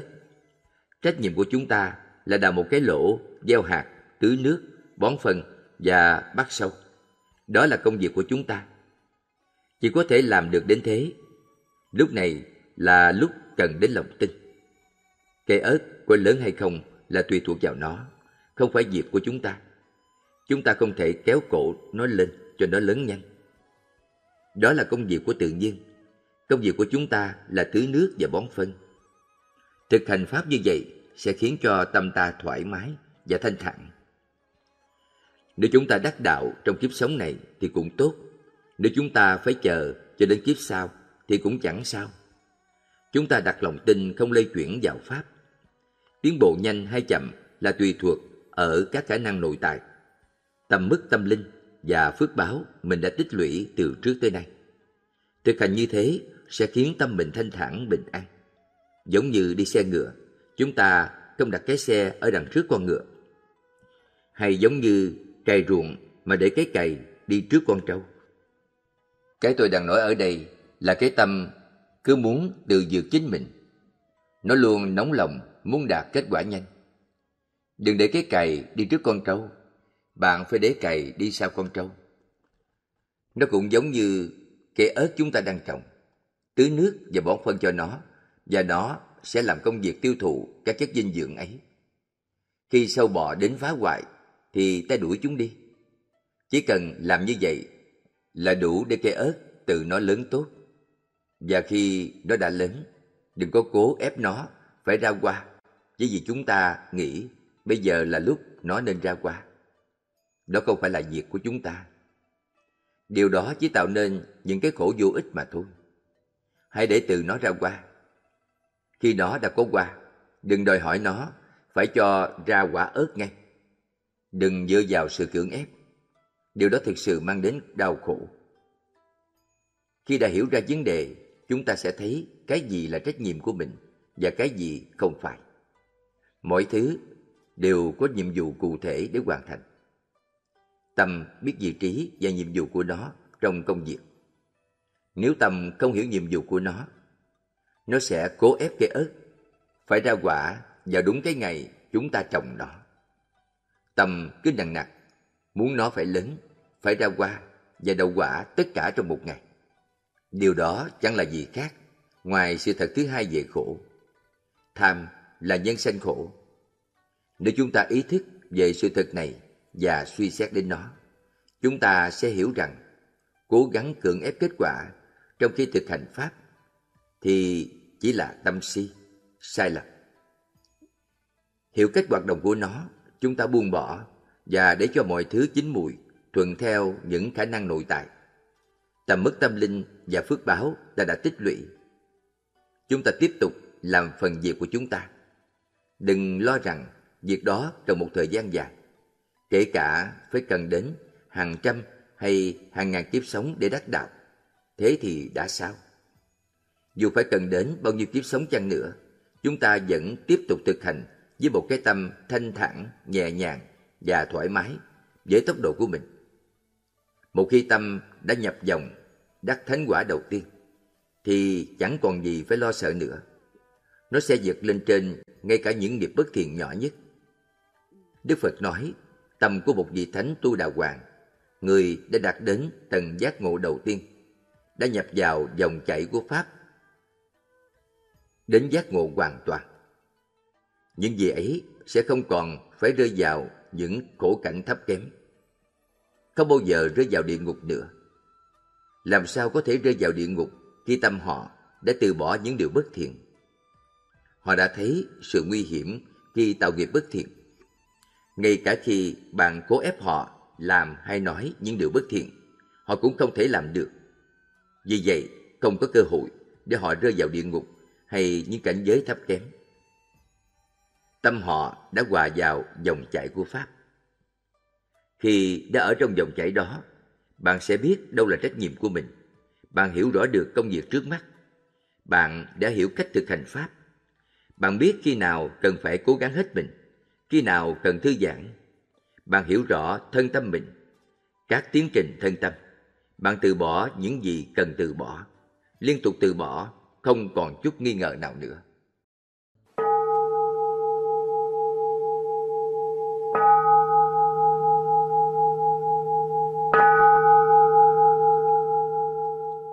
thay đổi cách nhìn. Trong cuộc đời tu tập, tôi chưa bao giờ cố để thành thạo nhiều đề mục thiền khác nhau. Chỉ có một mà thôi. Tôi thanh lọc tâm mình.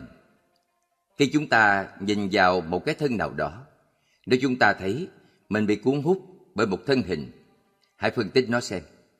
Hãy nhìn thật kỹ tóc, lông, móng, răng, da Đức Phật dạy chúng ta quán chiếu thật kỹ, thật nhiều lần những bộ phận ấy, tưởng tượng chúng một cách riêng rẽ, tách chúng ra, bóc lớp da ra và thiêu cháy chúng.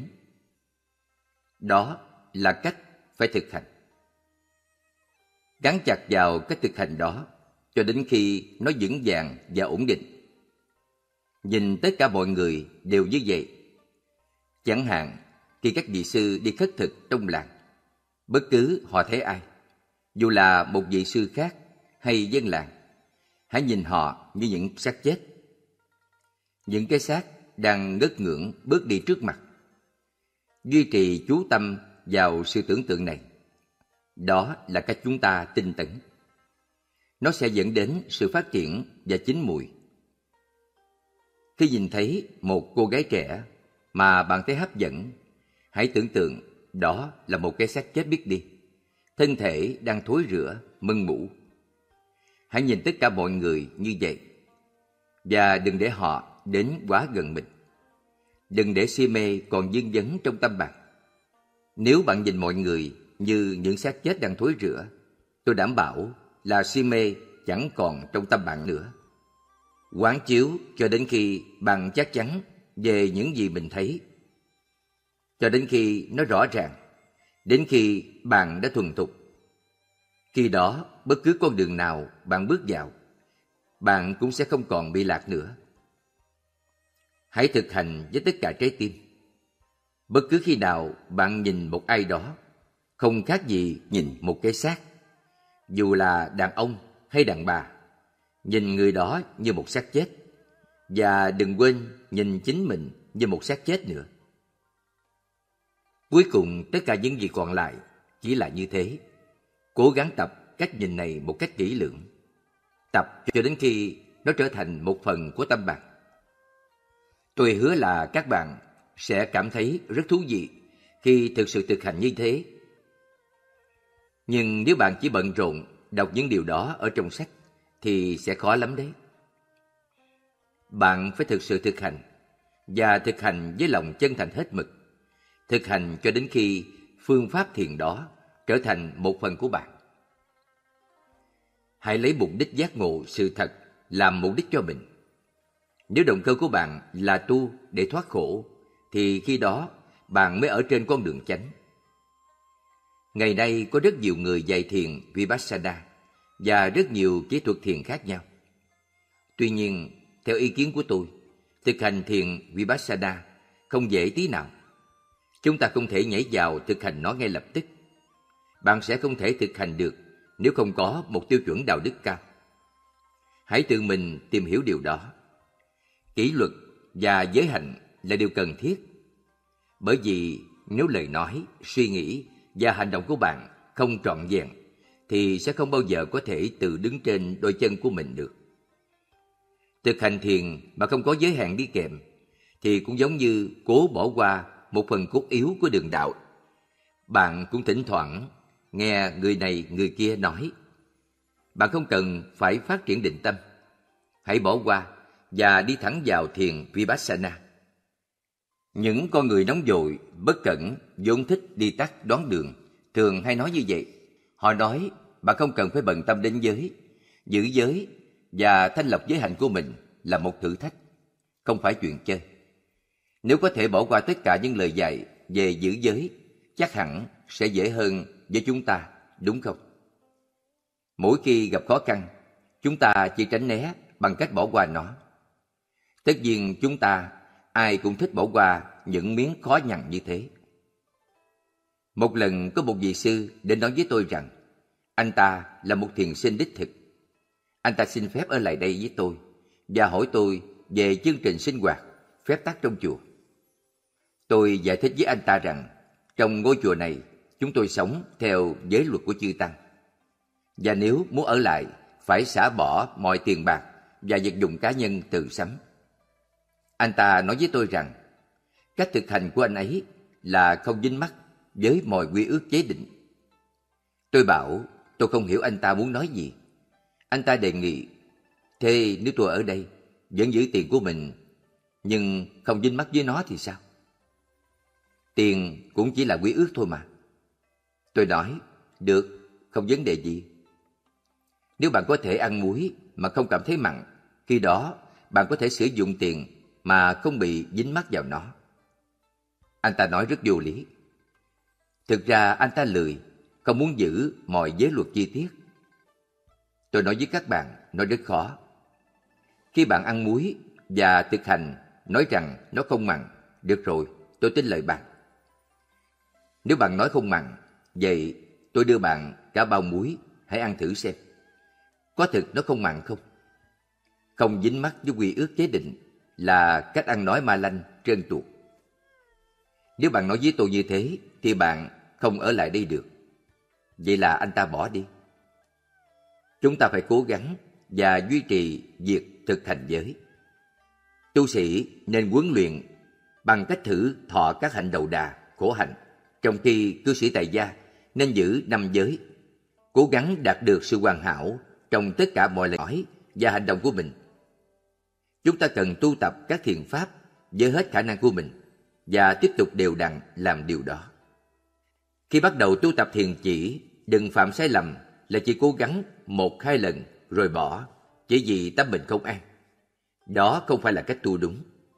Bạn phải tu tập cả một thời gian dài. Tại sao phải cần thời gian dài như thế? Hãy nghĩ mà xem. Bạn đã để tâm mình bay nhảy trong bao nhiêu năm rồi? Và bạn đã hành thiền được bao nhiêu năm rồi? Mỗi khi tâm ra lệnh cho mình đi, là chúng ta dội vàng lao theo nó. Để bình ổn lại cái tâm phóng chạy lung tung đó, để nó phải dừng lại, tĩnh lặng trở lại. Chỉ có vài tháng hành thiền là không đủ. Hãy suy xét đến điều đó.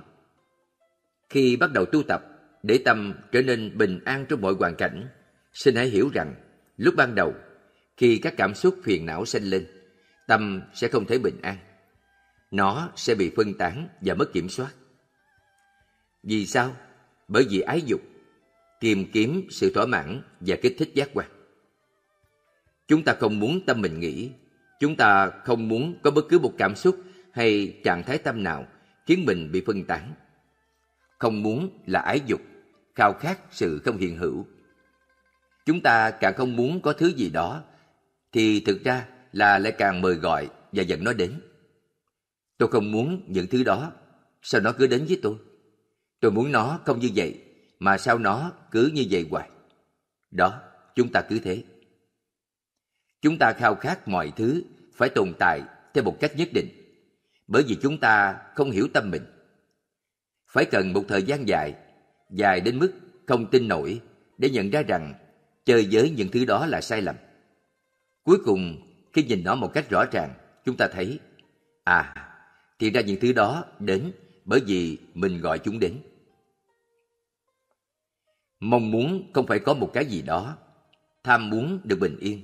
Tham muốn không bị phóng tâm và xáo động. Tất cả chỉ là tham muốn. Tất cả chỉ là một cây sắt nóng đỏ. Nhưng không cần phải lo. Chỉ cần tiếp tục thực hành. Mỗi khi có một cảm xúc hay trạng thái tâm nào đó, hãy xem xét nó trên những tính chất vô thường, khổ, vô ngã và ném nó vào một trong ba danh mục ấy. Rồi suy xét và tìm hiểu. Những cảm xúc phiền não ấy hầu như luôn luôn đi cùng với những dòng suy nghĩ quá mức. Bất cứ chỗ nào một trạng thái tâm dẫn đến, chỗ ấy có suy nghĩ kéo đàn, kéo lũ đằng sau. Suy nghĩ và trí tuệ là hai cái rất khác nhau. Suy nghĩ chỉ phản ứng và theo đuôi các trạng thái tâm, và chúng kéo dài vô tận. Song nếu trí tuệ hoạt động, nó sẽ mang đến sự tĩnh lặng cho tâm. Tâm sẽ dừng lại và chẳng đi đâu nữa cả. Ở đó đơn giản chỉ có sự hay biết và ghi nhận những gì đang diễn ra. Khi cảm xúc đến thì nó như thế này, khi cảm xúc đi thì nó như thế này. Chúng ta duy trì cái biết đó, cuối cùng điều sẽ xảy đến là Ô này, tất cả những suy nghĩ này, những mẫu đối thoại vô mục đích này, những lo lắng và những đánh giá phán xét này, tất cả chúng thật là vô nghĩa. Tất cả chúng đều vô thường, bất toại nguyện và không phải là tôi, không phải của tôi. Viết nó vào một trong ba danh mục tổng quát ấy và dập tắt sự nổi dậy của chúng. Bạn cắt đứt tất cả mọi nguồn sống của chúng. Sau đó, khi chúng ta ngồi thiền, chúng lại đến nữa. Hãy nhìn nó thật kỹ, hãy điều tra nó, dò xét nó. Nó giống như khi bạn chăn trâu. Có ruộng lúa, có trâu và có người chăn trâu. Bây giờ trâu muốn ăn lúa. Trâu thường thích ăn lúa đúng không? Tâm bạn là con trâu. Các cảm xúc phiền não là lúa. Chánh niệm, cái biết là người chăn trâu. Thực hành Pháp giống như vậy, không khác tí nào. Bạn hãy tự so sánh mà xem. Khi chăn trâu bạn làm gì? Bạn thả nó, cho nó đi lại tự do, nhưng luôn để mắt canh chừng nó. Nếu nó đến gần ruộng lúa, bạn quát nó. Khi con trâu nghe tiếng, nó liền quay đi. Nhưng bạn đừng lơ đảng, đừng lơ là với con trâu. Nếu bạn có con trâu cứng đầu, quát không chịu nghe lời, bạn phải cầm cây roi và dục cho nó một cái vào mông. Khi đó, nó sẽ không dám bén mảng đến ruộng lúa nữa. Nhưng đừng có thả rong trâu mà đi ngủ trưa. Nếu bạn nằm xuống và ngủ quên, thì cái ruộng lúa ấy chỉ còn là lịch sử. Thực hành Pháp cũng y như vậy. Bạn canh chừng tâm mình. Kẻ biết sẽ chăn cái tâm. Người biết canh tâm mình sẽ thoát khỏi lưới ma dương. Tuy nhiên, cái biết ấy cũng chính là tâm. Thế thì ai đang quan sát tâm? Những ý tưởng như vậy có thể khiến bạn cực kỳ rối trí. Tâm là một thứ, cái biết là thứ khác. Nhưng cái biết ấy lại xuất phát từ chính cùng một cái tâm. Vậy thế nào là biết tâm mình? Đối diện với các cảm xúc và trạng thái tâm là thế nào? Khi không có cảm xúc phiền não thì như thế nào? Cái hiểu tất cả những điều đó chính là cái biết. Cái biết quan sát tâm và từ cái biết này trí tuệ sẽ khởi sanh. Tâm là cái suy nghĩ và bị mắc kẹt trong các cảm xúc, cái này theo sau cái khác, giống y như con trâu của chúng ta. Bất cứ hướng nào nó lang thang tới, hãy luôn để mắt đến nó. Làm thế nào mà nó lang thang đi mất? Nếu nó bén mạng đến ruộng lúa, hãy quát nó. Nếu nó không nghe lời, nhặt cây roi và quất đó một cái. Đó chính là cách bạn vô hiệu quá ái dục. Huấn luyện tâm mình cũng không khác. Khi tâm có một cảm xúc và ngay lập tức bám víu vào cảm xúc ấy. Công việc của cái biết là dạy nó. Hãy kiểm tra, xem xét trạng thái tâm ấy, xem nó là tốt hay xấu. Giải thích cho tâm biết nhân quả đang hoạt động như thế nào. Và khi tâm lại túm lấy một cái gì đó mà nó nghĩ là hay, cái biết lại phải dạy nữa. Là giải thích thế nào là nhân quả, cho đến khi tâm buông bỏ cái nó đang dính mắt. Điều này sẽ đem đến sự bình an cho tâm. Sau khi đã thấy ra bất cứ cái gì nó bám víu và dính mắt đều là không đáng mong cầu, tâm sẽ tự động dừng lại. Nó không thể bị những thứ đó quấy rối nữa, bởi vì liên tục bị la mắng và khiển trách. Hãy quyết tâm chần đứng ái dục trong tâm mình. Hãy truy tìm và đối diện với nó đến tận căn nguyên gốc rễ, cho đến khi giáo pháp thẩm thấu vào trong tim. Đó là cách bạn huấn luyện tâm mình. Kể từ khi bước chân vào rừng sâu tu tập, tôi toàn thực hành như vậy. Khi dạy học trò, tôi cũng dạy họ thực hành như vậy.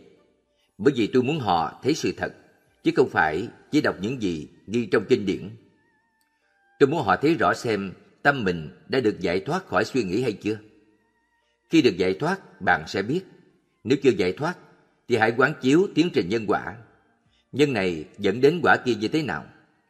Quán chiếu cho đến khi bạn biết và hiểu nó thật kỹ càng. Khi đã được xuyên thấu bởi tuệ giác, nó sẽ tự rơi rụng đi. Khi cái gì đến với bạn và mắc kẹt lại, hãy tìm hiểu nó. Đừng từ bỏ cho đến khi nó thả cái gọng kìm đang kìm kẹp mình ra. Hãy liên tục tìm hiểu ở ngay tại chỗ này. Đối với tôi, đây chính là cách tôi đến với giáo Pháp. Bởi vì Đức Phật dạy chúng ta phải tự mình hiểu. Tất cả các bậc thánh đều tự mình hiểu chân lý. Bạn phải phát hiện nó ở trong chiều sâu của chính tâm bạn. Hãy tự biết mình. Nếu bạn tự tin về những gì mình hiểu và tin tưởng bản thân mình, bạn sẽ cảm thấy rất bình thản khi có ai đó chỉ trích hay tán dương bạn. Người ta nói bất cứ điều gì, bạn cũng sẽ thấy bình thản, thoải mái. Tại sao? Bởi vì bạn tự biết mình. Nếu ai đó từng bóc bạn lên mây xanh, trong khi thực sự bạn không như thế, thì bạn có tin lời họ không? Tất nhiên không rồi. Bạn chỉ đơn giản tiếp tục thực hành Pháp. Những người không tự tin vào những gì mình biết, khi họ được ca tụng, họ dội vàng tin vào điều đó và dựng lên ảo tưởng về chính mình. Cũng vậy, khi có ai đó chỉ trích bạn, hãy tự nhìn lại và kiểm tra lại chính mình. Không, những gì họ nói không đúng. Họ nói tôi sai, tôi xấu, nhưng thực sự tôi không phải như vậy. Lời chỉ trích của họ không có giá trị gì hết. Trong trường hợp như thế, tức giận với họ có ý nghĩa gì? Lời nói của họ không đúng. Nếu chúng ta thật sự có lỗi như họ nói, thì lời chỉ trích của họ là đúng. Trong trường hợp ấy, tại sao lại tức giận với họ? Khi bạn có thể nghĩ được như thế, cuộc sống sẽ thực sự không còn rắc rối và sẽ rất thoải mái, thanh thản. Chẳng có gì sai cả. Khi đó tất cả mọi thứ đều là Pháp. Đó là cách tôi thực hành. Con đường giữa, trung đạo. Đó là con đường ngắn nhất và thẳng nhất. Bạn đến và tranh luận với tôi về Phật Pháp. Nhưng tôi sẽ không tham gia đâu. Thay vì tranh luận lại, tôi chỉ nói lên một số suy nghĩ để bạn xem xét. Hãy hiểu lời Đức Phật dạy, buông bỏ tất cả, buông bỏ với chánh niệm và cái biết. Không có chánh niệm và cái biết, buông bỏ như thế cũng chẳng khác gì với sự buông bỏ của trâu bò. Không để tâm mình vào đó thì sự buông bỏ ấy là không đúng. Bạn buông bỏ bởi vì bạn đã hiểu được cái thực tại chế định. Cái quy ước do con người đặt ra. Đó mới là không dính mắt. Đức Phật dạy, trong giai đoạn đầu thực hành Pháp, bạn phải cố gắng rất nhiều, phát triển mọi phẩm chất tâm một cách kỹ lưỡng và phải gắn bó thật nhiều. Gắn bó với Phật, gắn bó với Pháp, gắn bó với Tăng. Gắn bó một cách sâu sắc và vững chắc. Đó là những gì Đức Phật dạy. Gắn bó một cách chân thành, chặt chẽ, kiên trì và nhẫn nại. Trong quá trình đi tìm kiếm chân lý, tôi đã thử hầu hết mọi cách thức quán chiếu. Tôi hy sinh cuộc đời mình vì Pháp, bởi vì tôi có lòng tin vào sự giác ngộ và vào con đường đi đến đó. Những điều này thực sự tồn tại, như Đức Phật đã từng nói, chúng có thật. Nhưng để chứng nghiệm được điều đó, cần phải có sự thực hành, thực hành đúng. Bạn phải cố gắng hết khả năng của mình, phải có nghị lực và dũng cảm để tu tập, để suy xét và để chuyển hóa triệt để. Phải có đủ dũng cảm để thực sự làm những việc cần làm. Và bạn làm như thế nào? Huấn luyện tâm mình. Các suy nghĩ trong đầu bảo rằng chúng ta phải đi theo hướng này, nhưng Đức Phật bảo chúng ta phải đi hướng khác. Tại sao cần phải huấn luyện tâm? Bởi vì tâm mình vốn bị chìm ngập và che phủ bởi phiền não. Một cái tâm chưa được chuyển hóa nhờ tu tập là như thế. Nó không đáng tin cậy chút nào. Vì vậy đừng có tin nó. Nó chưa phải là trong sáng và thánh thiện. Làm sao chúng ta có thể tin một cái tâm không thanh tịnh và thiếu sáng suốt? Vì vậy, Đức Phật dạy chúng ta chớ có đặt lòng tin ở một cái tâm phiền não và ô nhiễm. Lúc ban đầu, tâm chỉ là tai say của phiền não. Nhưng nếu chúng đi cùng với nhau một thời gian dài, tâm sẽ tự chuyển hóa để trở thành chính phiền não. Chính vì thế Đức Phật dạy chúng ta chớ có tin cái tâm mình. Nếu nhìn kỹ vào giới luật xuất gia, chúng ta sẽ thấy rằng tất cả là để huấn luyện tâm mình. Và bất cứ khi nào huấn luyện tâm, chúng ta đều cảm thấy bức bối và khó chịu. Khi vừa cảm thấy bức xúc khó chịu, chúng ta đã bắt đầu kêu ca. Này ông bạn, thực hành thế này khó quá, không làm nổi. Nhưng Đức Phật không nghĩ như thế. Ngài cho rằng khi sự tu tập làm chúng ta cảm thấy bức bối và khó chịu, điều đó có nghĩa là chúng ta đang thực hành đúng. Nhưng chúng ta thường không chịu nghĩ như thế. Chúng ta nghĩ rằng đó là dấu hiệu cho thấy có cái gì đó sai. Cái hiểu sai lầm này là cái làm cho sự thực hành của chúng ta trở thành khó khăn đến vậy. Lúc đầu chúng ta cảm thấy bức bối khó chịu, vì vậy chúng ta nghĩ mình thực hành sai. Tất cả mọi người đều muốn cảm thấy dễ chịu, nhưng họ lại ít quan tâm đến việc nói đúng hay sai. Khi chúng ta đi ngược lại ý muốn của phiền não và thách thức ái dục, thì tất nhiên chúng ta phải cảm thấy khổ sở. Chúng ta cảm thấy bức bối, khó chịu, bực mình rồi bỏ cuộc. Chúng ta nghĩ mình đã đi sai đường. Tuy nhiên, Đức Phật nói mình đang đi đúng. Chúng ta đang đối mặt với phiền não của mình và đó chính là cái đang cảm thấy bức xúc và khó chịu. Nhưng chúng ta thì lại cứ nghĩ mình bức xúc, mình khó chịu. Đức Phật dạy đó chính là phiền não đang bị quầy tung lên và khó chịu. Nói y như vậy đối với tất cả mọi người. Đó là lý do việc thực hành Pháp đòi hỏi rất cao. Mọi người thường không chịu xem xét mọi việc một cách rõ ràng. Thông thường, họ hay đi chạy sang một trong hai hướng là đắm chìm dục lạc hoặc tự hành xác mình. Họ mắc kẹt trong hai cực đoan này. Một mặt, họ muốn chịu theo mọi đòi hỏi hưởng thụ của tâm mình. Thích cái gì là làm cái ấy. Họ thích ngồi tiện nghi và thoải mái. Họ thích nằm ườn và duỗi dài một cách lười biếng. Bất cứ cái gì họ làm, họ cũng đều tìm cách làm sao cho được thoải mái. Đó là sự đắm chìm trong hưởng thụ dục lạc, bám víu vào cảm giác dễ chịu. Đắm chìm như vậy thì làm sao tiến bộ được trong pháp hành?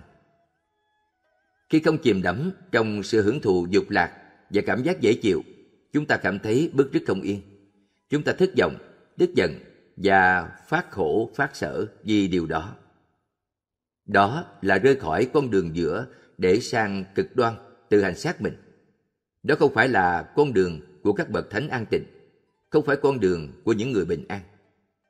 Đức Phật cảnh báo chúng ta đừng để rơi vào một trong hai cực đoan đắm chìm hưởng thụ và tự hành xác như vậy. Khi có cảm giác dễ chịu, hãy hay biết nó với chánh niệm. Khi có tâm sân, ác ý, bất mãn, hãy hiểu rằng bạn không còn đi theo con đường của Đức Phật nữa. Đó không phải là con đường của người đi tìm chân lý. Nó là con đường của người đời. Một nhà sư bình an không đi xuống con đường ấy. Họ đi thẳng con đường giữa. Giữa một bên là hưởng thụ dục lạc và một bên là tự hành xác. Đó là sự thực hành đúng. Nếu bạn muốn tu tập trong cuộc đời xuất gia, bạn phải đi theo con đường trung đạo, không để hạnh phúc hay đau khổ làm động tâm mình. Hãy đặt chúng xuống, nhưng nó cảm giác như là chúng đang đá bạn lộn qua lộn lại. Đầu tiên nó đá ta từ bên này, ái cha, rồi nó lại đá tiếp từ bên kia. Ôi giời! Chúng ta thấy mình như cái mỏ gỗ bị đánh trao qua trao lại từ bên này qua bên kia. Trung đạo là buông bỏ cả hạnh phúc lẫn đau khổ, và cách thực hành đúng là thực hành theo con đường giữa. Khi sự khao khát hạnh phúc đập ta, và chúng ta không làm nó thỏa mãn, chúng ta sẽ cảm thấy đau đớn. Đi theo con đường trung đạo của Đức Phật rất gian khổ và đầy thử thách. Chỉ có hai cực đoan tốt và xấu đó mà thôi. Nếu ta tin vào những gì chúng nói, chúng ta sẽ phải làm theo mệnh lệnh của chúng. Nếu ta tức giận một ai đó, ngay lập tức chúng ta sẽ đi tìm một cây gậy để đập người ta. công chút nhẫn nại. Khi yêu một ai đó, chúng ta muốn chăm sóc cô ấy, anh ấy từ đầu đến chân. Tôi nói có đúng không? Hai thế cực ấy hoàn toàn trượt qua trung đạo. Đó không phải là điều Đức Phật dạy. Lời dạy của Ngài là dần dần buông bỏ những thứ đó xuống. Cách thực hành của Ngài là con đường thoát ra khỏi luân hồi, không còn tái sinh nữa. Một con đường vượt ra khỏi sự trở thành, sanh hữu, vượt ra ngoài hạnh phúc và đau khổ, tốt và xấu. Những người khao khát sinh tồn từ mù quáng, không thể nhìn thấy trung đạo. Họ rơi khỏi trung đạo về phía hưởng thụ, và rồi lại trượt qua trung đạo sang phía bất an và bất tội nguyện. Họ liên tục bỏ qua điểm giữa, nơi chốn thiên liêng ấy vô hình đối với họ khi họ cứ lộn qua lộn lại như vậy. Họ không trụ lại ở nơi không có sanh hữu và tái sanh. Họ không thích nó. Vì vậy, họ không ở lại. Hoặc là họ đi xuống khỏi nhà để bị chó cắn hay bay lên cao để bị kênh kênh mổ đầu. Đó là sinh hữu. Có người mù quáng không thấy được cái vượt ra khỏi sự sinh tồn, không còn tái sinh. Tâm con người bị che mờ, vì vậy thường xuyên bỏ qua nó. Con đường trung đạo mà Đức Phật đã đi, con đường thực hành Pháp chân chánh, vượt lên trên cả tái sinh và sinh hữu. Cái tâm đã vượt ra ngoài cả thiện và bất thiện ấy là cái tâm đã giải thoát. Đó là con đường của các bậc thánh nhân an tịnh. Nếu không đi con đường đó, chúng ta có bao giờ trở thành những bậc thánh như thế? Sự bình an thanh tịnh đó sẽ chẳng bao giờ có cơ hội trổ quả. Bởi vì sao? Bởi vì tái sanh và sinh hữu, bởi vì sinh và tử, con đường của Đức Phật không có sinh tử, không có thấp và cao, không có hạnh phúc và đau khổ, không có tốt cũng chẳng có xấu. Đó là con đường trực tiếp, con đường thẳng, con đường bình an và tĩnh lặng. Nó bình an, không còn đau khổ hay hạnh phúc, buồn đau hay sung sướng. Đó là cách chúng ta thực hành Pháp. Khi chứng nghiệm điều này, tâm ta sẽ dừng lại. Nó sẽ dừng lại, không còn đặt câu hỏi nữa. Không còn cần tìm kiếm câu trả lời. Ngay đó rồi. Chính vì vậy Đức Phật nói rằng Pháp là chỉ những người có trí mới tự mình giác hiểu. Không cần phải hỏi ai hết. Chúng ta tự mình hiểu rõ, không chút hồ nghi rằng mọi thứ đều chính xác như Đức Phật đã nói.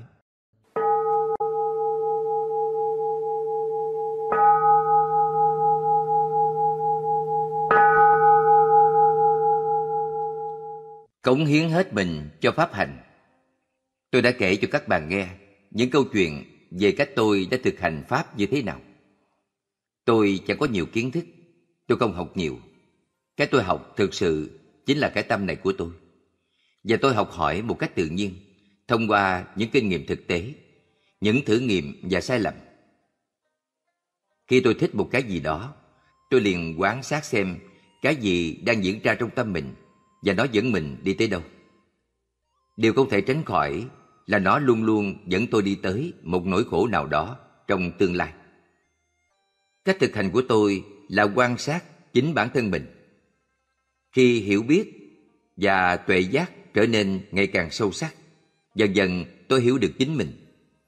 Hãy thực hành hết mình, hãy cống hiến hết mình cho pháp hành. Nếu bạn muốn thực hành pháp, vậy thì hãy cố gắng đừng nghĩ quá nhiều.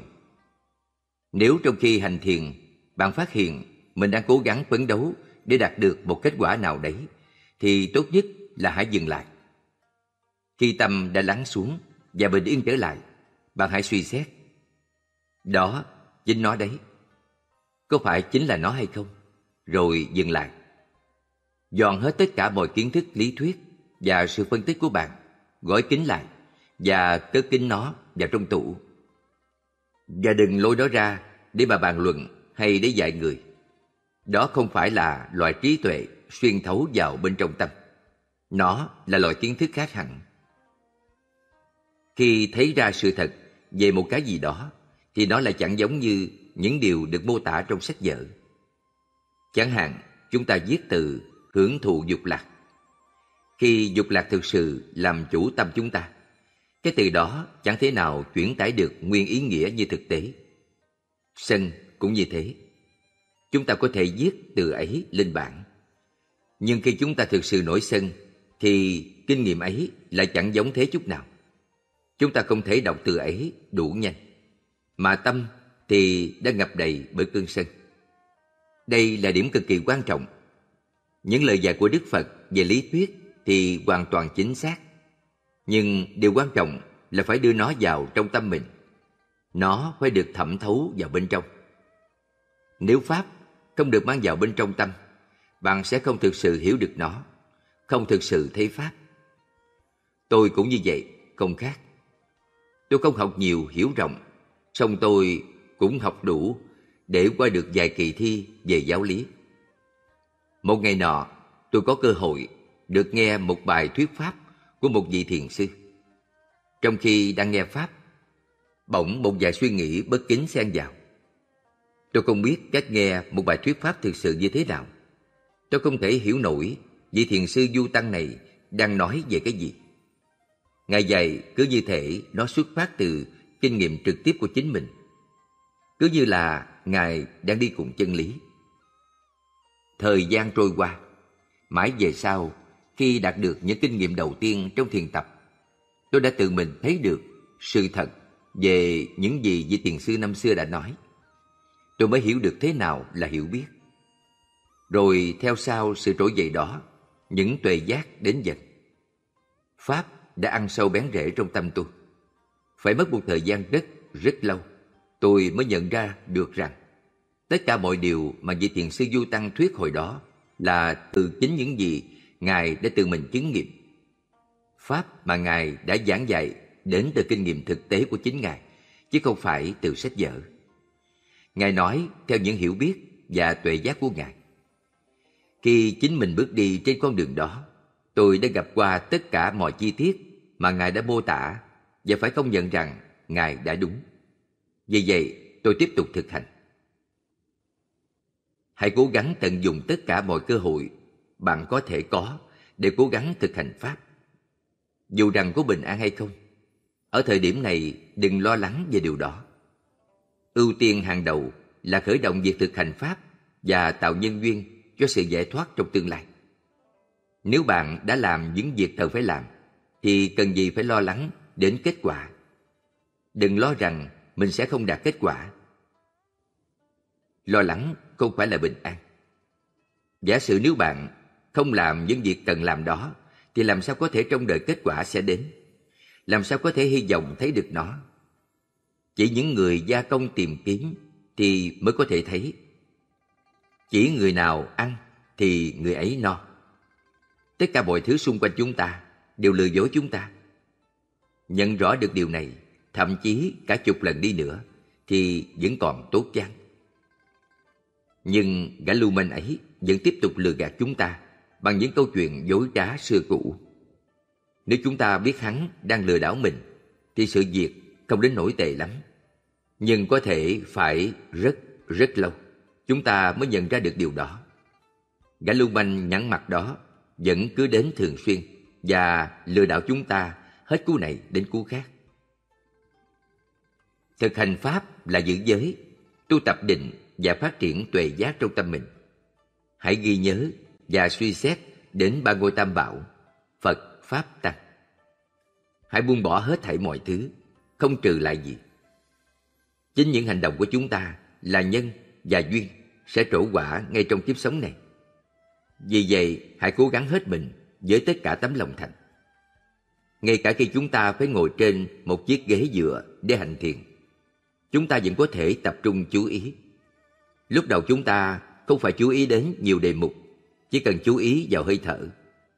Nếu thích, chúng ta có thể niệm thầm Phật, Pháp, Tăng theo từng hơi thở. Trong khi tập trung sự chú ý, chúng ta không được kiểm soát hơi thở. Nếu hơi thở trở nên mất tự nhiên hay khó chịu, điều này cho thấy bạn đang thực hành sai cách. Khi còn chưa cảm thấy thoải mái với hơi thở, thì nó vẫn còn quá nông hay quá sâu, quá di tế hoặc quá thô tháo. Nhưng khi chúng ta thư giãn với hơi thở và thấy nó nhẹ nhàng, thoải mái, là chúng ta biết cách thực hành. Nếu làm không đúng, chúng ta sẽ mất hơi thở. Khi điều đó xảy ra, thì tốt nhất là dừng lại một chút và thiết lập lại chánh niệm. Nếu trong lúc hành thiền chúng ta thấy những hiện tượng lạ thường, hoặc tâm trở nên sáng chói, tỏa hào quang, hay nhìn thấy cảnh chư thiên này nọ, vân vân, không cần phải sợ. Chỉ đơn giản ghi nhận những gì đang kinh nghiệm và tiếp tục hành thiền. Đôi khi, sau một lúc hành thiền, hơi thở trở nên chậm dần và ngừng lại. Cảm giác thở hình như biến mất và bạn hoảng sợ. Đừng lo, chẳng có gì phải sợ cả. Bạn chỉ nghĩ là hơi thở dừng lại thôi. Thực ra hơi thở vẫn còn đó, nhưng hoạt động ở mức độ vi tế hơn nhiều lúc bình thường. Sau một lúc, hơi thở sẽ tự trở lại bình thường.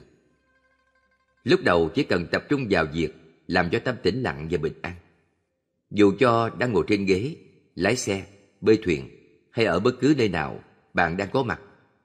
Bạn cần phải đủ thành thục trong thiền đến mức có thể trở lại trạng thái tĩnh lặng ấy bất cứ lúc nào mình muốn. Khi bạn lên tàu và ngồi xuống, hãy nhanh chóng đưa tâm mình vào trạng thái tĩnh lặng. Ở bất cứ nơi nào bạn cũng có thể ngồi thiền được. Mức độ thành thục này cho thấy bạn đã quen thuộc hơn với con đường thực hành. Khi đó, bạn hãy tập quan sát. Sử dụng sức mạnh của cái tâm bình an này để quan sát những gì bạn đang cảm nhận. Có lúc đó là những gì bạn đang thấy, có lúc là cái bạn đang nghe, nếm, ngửi, đụng chạm hay là suy nghĩ và cảm xúc trong tâm. Bất cứ sự xúc chạm giác quan nào đang tự thể hiện, dù bạn thích hay không thích nó, cũng đều phải quan sát. Chỉ đơn giản hay biết những gì bạn đang cảm nhận. Đừng diễn dịch hay gắn ghép ý nghĩa cho những đối tượng mình đang hay biết. Nếu nói tốt, chỉ cần biết nói tốt. Nếu nói xấu, chỉ cần biết là nói xấu. Đó là thực tại quy ước do con người chế định. Tốt hay xấu, tất cả đều vô thường, khổ và vô ngã. Không thể trông cậy gì vào chúng cả. Chẳng có cái nào đáng để cho chúng ta bám víu hay dính mắt. Nếu bạn có thể duy trì thực hành tĩnh lặng và quán sát này, trí tuệ sẽ tự động sinh khởi. Khi đó, tất cả mọi thứ được bạn cảm nhận và kinh nghiệm rơi vào ba cái vỏ vô thực. Khổ vô ngã. Đó là thiền Vipassana. Tâm đã được tĩnh lặng. Mỗi khi một trạng thái tâm bất thiện nào nổi lên, hãy ném chúng vào một trong ba cái vỏ ấy. Đây chính là tinh yếu của thiền Vipassana. Ném tất cả mọi thứ xuống vô thường, khổ, vô ngã. Tốt xấu, kinh khủng hay bất cứ cái gì dứt nó xuống. Chẳng bao lâu hiểu biết và tuệ giác sẽ bừng nở giữa ba đặc tướng phổ quát ấy mới là loại tuệ giác yếu và mờ nhạt. Trong giai đoạn đầu, tuệ giác còn yếu ớt và mờ nhạt. Nhưng hãy cố gắng duy trì sự thực hành một cách liên tục. Rất khó để diễn tả thành lời nói, nhưng nó giống như một người nào đó muốn hiểu được tôi. Họ phải đến và ở đây với tôi. Nhờ sự tiếp xúc hàng ngày, chúng ta mới hiểu được nhau. Hãy tôn trọng truyền thống. Bây giờ chính là lúc chúng ta phải bắt đầu thực hành thiền. Hành thiền để hiểu biết, để buông bỏ và để bình an. Trước kia, tôi là một nhà sư lang thang nay đây mai đỏ một du tăng. Tôi đi bộ khắp nơi để tìm thầy và tìm nơi đọc cư hành thiền. Tôi không đi đây đó để thuyết pháp. Tôi đi nghe những bài pháp của các vị thiền sư vĩ đại thời đó. Tôi không đi để dạy họ. Tôi lắng nghe bất cứ lời khuyên nào của họ. Ngay cả khi những vị sư trẻ tuổi hay mới tu cố giảng pháp cho tôi. Tôi cũng kiên nhẫn lắng nghe. Tuy nhiên, tôi ít khi nào bàn luận về pháp.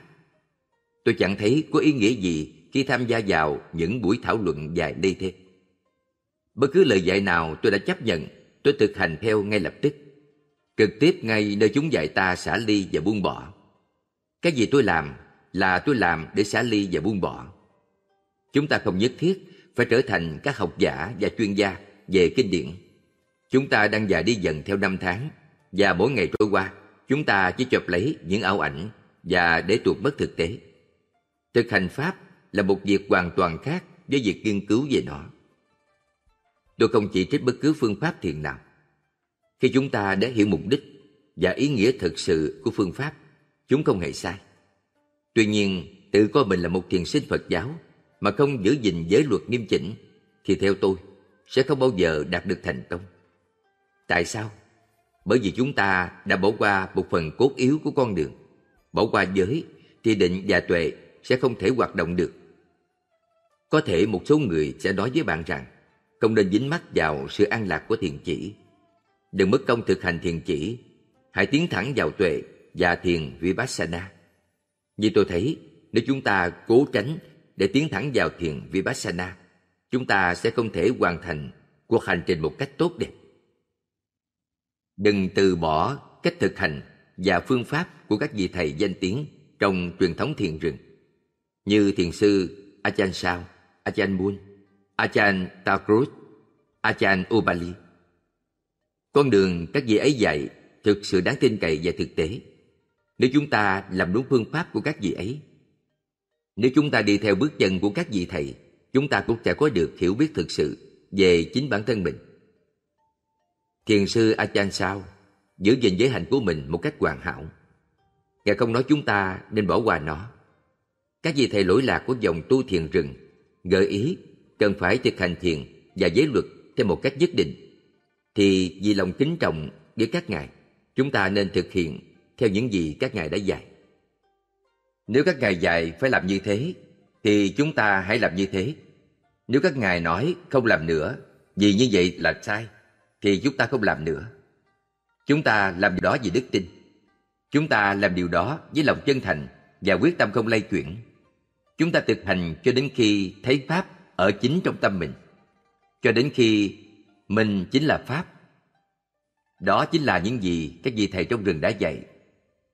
Đệ tử của các ngài ngày càng tăng trưởng niềm kính trọng, ngưỡng mộ và tình cảm sâu sắc với các ngài. Vì đi theo con đường của các ngài, họ đã thấy được những gì mà thầy mình đã thấy.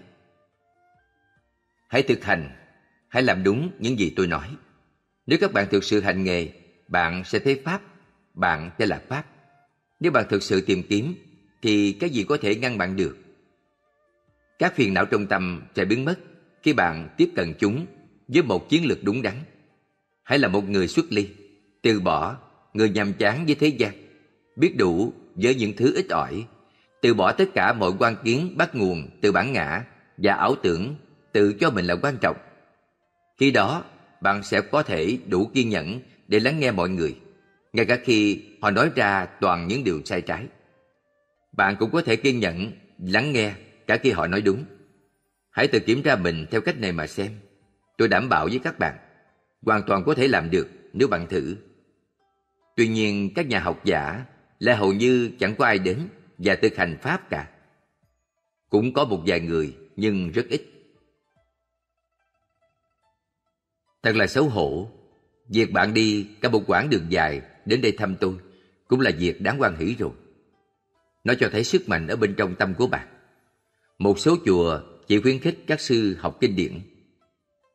Họ học và học, cứ học mãi như vậy, chẳng biết lúc nào dừng và chẳng cắt bỏ những gì cần cắt bỏ. Họ chỉ học mỗi từ bình an. Nhưng khi bạn dừng lại, tĩnh lặng, bạn sẽ phát hiện ra những thứ có giá trị thực sự. Đó là cách bạn tìm hiểu vấn đề. Sự tìm hiểu này thực sự giá trị và hoàn toàn cố định. Nó đi thẳng vào những gì bạn học trong sách vở. Nếu các nhà học giả Phật học mà không thực hành thiền, thì họ chỉ có kiến thức mà không có hiểu biết. Chỉ khi họ thực hành những gì Đức Phật dạy, thì những điều họ đã học mới trở nên sống động và rõ ràng. Vì vậy, hãy bắt đầu thực hành đi thôi. Hãy phát triển loại hiểu biết đó. Hãy thử sống ở rừng và đến đây, sống ở một trong những cái góc nhỏ này. Tu tập thử theo cách này một thời gian và tự mình thể nghiệm. Nó còn có giá trị hơn việc đọc sách nhiều. Khi đó, bạn có thể tự đàm luận pháp với chính mình. Trong khi quan sát tâm, hãy làm như thể đã buông bỏ và yên nghỉ trong trạng thái tự nhiên của nó. Từ trạng thái tĩnh lặng tự nhiên này, khi đó nó lăn tăng sao động dưới dạng các suy nghĩ và khái niệm. Đó là lúc tiến trình điều kiện hóa của các hành đang bắt đầu vận hành. Hãy cẩn thận và quan sát kỹ tiến trình điều kiện hóa ấy. Một khi nó sao động, dịch chuyển và rời khỏi trạng thái tự nhiên này, sự thực hành Pháp sẽ không còn đi đúng hướng nữa. Nó sẽ xa vào một trong hai cực đoan là hưởng thụ, lợi dưỡng hoặc tự hành hạ mình, khổ hạnh. Chính tại chỗ đó, đó chính là cái làm cho mạng lưới điều kiện hóa các hành của tâm nảy nở. Nếu trạng thái tâm tốt, nó sẽ tạo ra các hành tích cực. Nếu trạng thái tâm xấu, các hành ấy là tiêu cực. Những thứ ấy bắt nguồn từ chính trong tâm bạn. Tôi nói cho các bạn biết điều này. Quan sát cách thức tâm mình vận hành ra sao là một việc vô cùng thú vị. Tôi có thể nói về chỉ một đề tài này suốt cả ngày không chán. Khi bạn hiểu được cách thức hoạt động của tâm mình, bạn sẽ thấy rõ tiến trình này vận hành ra sao. Cách tâm bị phiền não và ưu nhiễm tẩy não như thế nào. Tôi nhìn tâm mình chỉ đơn thuần là một điểm duy nhất. Các trạng thái tâm chỉ là những vị khách ghé thăm điểm đó. Lúc thì người này đến gọi một tiếng, lúc thì kẻ khác đến chơi một tẹo. Họ đến trung tâm tiếp đón khách. Hãy rèn luyện cái tâm mình luôn quan sát và biết tất cả các vị khách ấy bằng một con mắt tỉnh giác. Đó là cách bạn quan tâm chăm sóc cho tâm mình. Mỗi khi có khách tới thăm, bạn chỉ cần xua họ sang một bên. Nếu bạn không cho họ vào, thì họ ngồi ở đâu được? Chỉ có mỗi một cái ghế và bạn đang ngồi trên đó. Hãy giữ vững cứ điểm đó suốt ngày. Đó chính là chánh niệm vững chắc, không hề lây chuyện của Đức Phật. Nó canh gác và bảo vệ tâm. Bạn đang ngồi đúng nơi đây. Từ lúc bạn chào đời, tất cả mọi khách khứa đến thăm đều đến đúng chỗ này. Cho dù họ đến liên tục đến đâu chăng nữa, thì cũng chỉ đến đúng mỗi điểm này mà thôi. Hãy biết tất cả bọn họ, chánh niệm của Đức Phật một mình ngồi dưỡng nơi đó, không thể lay chuyển. Những người khách đó đi đến đây để tìm cách tác động, gây ảnh hưởng và lôi kéo tâm bạn bằng nhiều cách khác nhau. Khi chúng xâm nhập thành công và lôi kéo tâm mắc mớ trong các vấn đề của chúng, các trạng thái tâm sẽ sinh khởi. Bất kể đó là vấn đề gì, câu chuyện gì, mỗi khi nó dẫn dắt mình đi, hãy bỏ qua nó ngay. Nó không quan trọng. Chỉ đơn giản biết vị khách đó là ai khi họ đến cửa. Khi họ ghé vào, họ thấy có mỗi một cái ghế. Khi nào bạn còn ngồi trên cái ghế đó, họ sẽ không có chỗ để ngồi. Họ đến nghĩ là sẽ rót vào tay bạn những câu chuyện vô bổ, nhưng lần này thì chẳng có chỗ mà ngồi. Lần sau họ đến cũng chẳng có ghế. Dù những kẻ thích tán gẫu ấy đến bao nhiêu lần cũng vẫn thấy cái gã ấy ngồi nguyên si trên ghế. Bạn vẫn không giúp nhích. Bạn nghĩ là chúng sẽ chịu được tình trạng này bao lâu? Chỉ cần nói chuyện qua với chúng là bạn đã biết rõ chúng rồi. Tất cả mọi người và tất cả mọi thứ mà bạn từng biết kể từ khi gia chạm với cuộc đời sẽ đến thăm bạn.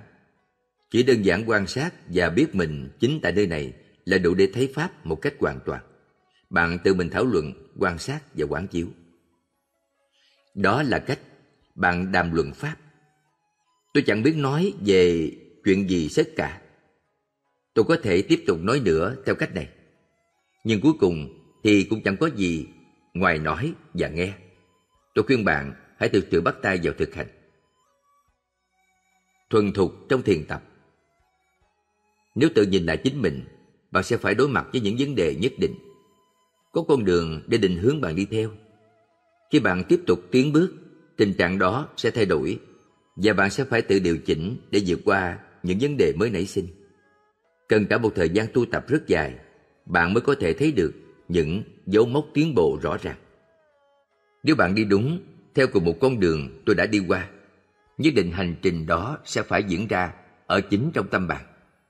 Nếu không phải vậy, bạn sẽ gặp phải vô số chướng ngại. Cũng y như việc bạn nghe một tiếng động, nghe là một thứ, tiếng động là một thứ khác. Chúng ta có thể ý thức được cả hai thứ đó mà không phải ghép thực kiện đó lại. Chúng ta lấy từ tự nhiên, những nguyên liệu thô để quán chiếu, tìm hiểu chân lý. Cuối cùng tâm sẽ tự phân chia, mổ xẻ cái hiện tượng tự nhiên đó. Chỉ đơn giản cung cấp nguyên liệu đầu vào, tâm chẳng dính líu đến quá trình ấy. Khi tai thu nhận tiếng động, hãy quan sát cái gì đang diễn ra trong tâm mình. Tâm dính vào, rối tung lên và bị tiếng động ấy cuốn đi hay không? Tâm có bị khó chịu hay không? Ít nhất cũng phải hay biết được những điều đó. Khi một tiếng động được chánh niệm ghi nhận, nó sẽ không quấy rối tâm. Ở ngay tại đây, chúng ta ghi nhận những thứ thực tế đang có sẵn trong tay, chứ không phải chạy đi đâu xa cả. Ngay cả khi chúng ta muốn chạy trốn khỏi tiếng động, cũng chẳng có chỗ mà chạy. Lối thoát duy nhất là rèn luyện tâm mình để trở nên không lay động trước tiếng động. Buông bỏ tiếng động xuống, tiếng động mà chúng ta buông bỏ đó, chúng ta vẫn nghe được. Chúng ta nghe, nhưng cho nó đi qua, bởi vì chúng ta đã buông bỏ nó xuống. Không phải cố ý tách biệt tiếng động và cái nghe, chúng tự động tách rời nhau bởi vì sự buông bỏ. Ngay cả khi chúng ta muốn bám víu tiếng động, tâm cũng sẽ không dính vào. Bởi một khi đã hiểu được bản chất thật sự của hình ảnh, âm thanh, mùi, vị và mọi thứ còn lại, tâm sẽ nhìn với tuệ giác rõ ràng. Tất cả mọi thứ được cảm nhận, không trừ ngoại lệ nào, sẽ rơi vào một trong ba đặc tướng phổ quát là vô thường, khổ và vô ngã. Mỗi khi nghe tiếng động, nó sẽ hiểu theo những đặc tướng ấy. Bất cứ khi nào có sự xúc chạm của tiếng động với tai, chúng ta nghe thấy, nhưng dường như không nghe. Không phải là tâm không hoạt động. Chánh niệm và tâm đang xen và hợp làm một để giám sát lẫn nhau liên tục. Khi tâm đã được rèn luyện đến mức này, dù chọn đi đường chăng nữa, chúng ta cũng vẫn đang tìm hiểu chân lý. Chúng ta sẽ phân tích các hiện tượng, trạch pháp. Một trong các giác chi cốt yếu và chính sự phân tích này sẽ tự động tiến triển bằng quán tính của nó. Hãy tự đàm luận pháp với chính bản thân mình. Tháo gỡ và giải phóng các cảm xúc, ký ức, suy nghĩ, tưởng tượng, các ý định và tâm thức. Không có cái gì có thể động chạm đến chúng khi chúng tự thể hiện các chức năng của mình. Đối với những người đã làm chủ thành thục tâm mình, tiến trình suy xét quán chiếu này sẽ tự động trôi chảy, không còn phải cố ý định hướng cho nó nữa. Bất cứ chỗ nào tâm hướng đến, sự quán chiếu tự khắc có mặt. Khi thực hành Pháp đến trình độ này, sẽ có một lợi ích phụ rất thú vị nữa. Trong khi ngủ, các hiện tượng ngáy, nghiến răng, giật giả qua lại, tất cả các thói xấu ấy không còn nữa. Ngay cả sau một giấc ngủ rất say, khi thức dậy, chúng ta không bị lờ đờ hôn trầm nữa. Chúng ta sẽ cảm thấy đầy sức sống, luôn tỉnh táo như thể chưa bao giờ ngủ cả. Trước kia tôi thường ngáy, nhưng khi tâm trở nên tỉnh thức trong mọi lúc như thế, tự nhiên không còn ngáy nữa. Làm sao mà ngáy được khi bạn tỉnh? Chỉ là cái thân này dừng lại, ngủ nghỉ thôi. Tâm luôn luôn tỉnh thức suốt ngày đêm. Đó chính là chánh niệm thuần khiết ở mức độ cao của Đức Phật. Người luôn hay biết, người tỉnh thức, người luôn tràn đầy hỷ lạc, người chiếu sáng rực rỡ. Sự tỉnh giác rõ ràng này không bao giờ ngủ. Năng lực của nó luôn tự bảo tồn, không bao giờ lơ mơ hay gần gù buồn ngủ. Ở giai đoạn này, chúng ta có thể không cần ngủ suốt hai ba ngày mà không sao cả. Khi thân có dấu hiệu mệt mỏi, chúng ta ngồi xuống hành thiền và ngay lập tức nhập sâu vào định trong khoảng 5-10 phút. Khi ra khỏi định, chúng ta cảm thấy hoàn toàn tươi mới và đầy sức sống, cứ như vừa dậy sau một đêm ngon giấc. Khi không còn bận tâm cho cái thân này nữa, thì ngủ hay không không còn quan trọng. Chúng ta thực hiện những biện pháp cần thiết để chăm sóc cho cái thân này mạnh khỏe, nhưng không còn lo lắng cho nó nữa, để cho nó đi theo quy luật tự nhiên. Chúng ta không phải bắt thân mình phải tuân theo ý mình, nó sẽ tự biết phải như thế nào. Như thể có ai đó luôn ở đó thúc ép chúng ta phải cố gắng tiến lên. Khi chúng ta lười, liền có giọng nói bên trong hò hét bắt ta phải chăm chỉ lên. Ở thời điểm này, không thể có bế tắc nữa, bởi vì sự nỗ lực và tiến bộ đã có một quán tính không gì có thể ngăn chặn được. Bạn hãy tự mình thể nghiệm chính điều này. Bạn đã học Pháp học cả một thời gian quá dài rồi. Bây giờ là lúc phải học hỏi và tìm hiểu về chính bản thân mình. Trong giai đoạn đầu thực hành Pháp, thân ẩn cư, sống một mình là điều tối quan trọng. Khi sống một mình, bạn sẽ nhớ lại lời dạy của Ngài Sariputta, Sa Lợi Phất. thân ẩn cư là nhân, duyên để khởi lên tâm ẩn cư. Những trạng thái định thâm sâu thoát ly khỏi trần cảnh. Tâm ẩn cư này lại là nhân duyên của tị phiền não ẩn cư, rời xa phiền não, chứng đạo. Ấy thế mà nhiều người dám nói rằng sống ẩn cư không quan trọng. Nếu tâm bạn bình an thì ở đâu chẳng quan trọng. Đúng thế, nhưng ở giai đoạn đầu chúng ta cần nhớ rằng sống một mình ở một nơi thích hợp là điều đầu tiên cần phải có. Ngay ngày hôm nay, hoặc một lúc nào đó sớm sớm, hãy tìm một nơi quả tán sát người xa vắng nào đó ở trong rừng, xa con người. Hãy thử nghiệm sống hoàn toàn một mình như thế xem. Hãy đi tìm một núi hoang vắng rùng rợn nào đó. Hãy đi và sống một mình ở đó được không? Bạn sẽ có khối niềm vui trong suốt đêm dài. Chỉ khi đó, bạn mới tự mình hiểu được, ngay cả bản thân tôi ngày xưa cũng có lúc nghĩ rằng độc cư không phải là điều quan trọng lắm. Lúc đó tôi nghĩ thế. Nhưng một lần, tôi đã thực sự đi và thử sống một mình như vậy. Tôi suy nghĩ về những gì Đức Phật đã dạy. Đức Thế Tôn khuyến khích các đệ tử tìm những nơi quan vắng xa con người để thực hành Pháp. Lúc đầu, thân ẩn cư sẽ nên nền tảng vững chắc cho tâm ẩn cư. Và chính điều này sẽ hỗ trợ để đạt được trạng thái xa lánh mọi phiền não trong tâm. tị phiền não ẩn cư. Chẳng hạn, nếu bạn là một người cư sĩ sống trong gia đình, bạn có được loại ẩn cư nào? Khi bạn quay về nhà, ngay khi mới bước chân vào cửa, bạn đã bị tấn công bởi đủ thứ vấn đề phức tạp và hỗn loạn. Chẳng thể có được thân ẩn cư. Vì vậy, bạn tìm đến một nơi xa vắng, nơi có bầu không khí hoàn toàn khác ở nhà để hành thiện. Điều quan trọng là phải hiểu rõ được tầm quan trọng của việc sống một mình, tách biệt với mọi người trong giai đoạn đầu thực hành Pháp. Rồi sau đó, bạn tìm một vị thầy để xin học thiền.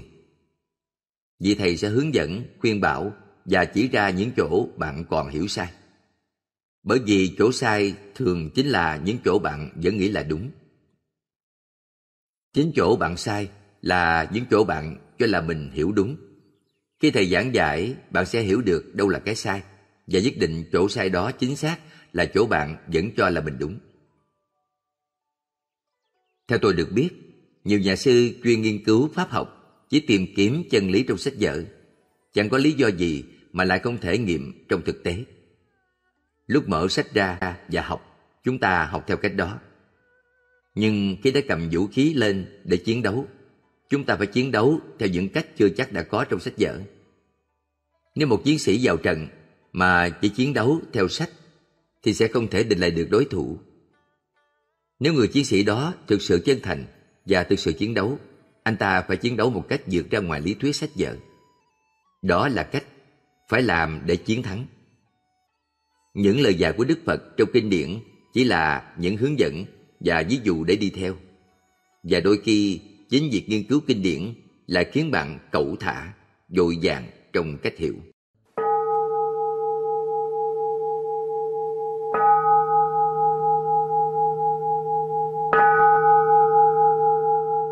Thử thách đến tận cùng con đường của các vị thầy theo truyền thống tu trong rừng là con đường từ bỏ. Trên con đường này chỉ có buông bỏ. Chúng ta nhổ bật gốc rễ của những lối suy nghĩ tự cho mình là quan trọng. Nhổ bật gốc rễ của cái tôi, cái ngã. Tôi đảm bảo với bạn, cách thực hành này sẽ thử thách bạn đến tận phần cốt lõi sâu kín nhất. Nhưng dù nó khó khăn đến đâu, cũng đừng bao giờ bỏ thầy và những lời dạy của các ngài. Không có sự hướng dẫn đúng đắn thì tâm và định rất dễ lừa dối chúng ta. Những điều tưởng chừng không thể có thể sẽ bắt đầu xuất hiện. Tôi luôn luôn nhìn những hiện tượng ấy một cách cảnh giác và chú ý.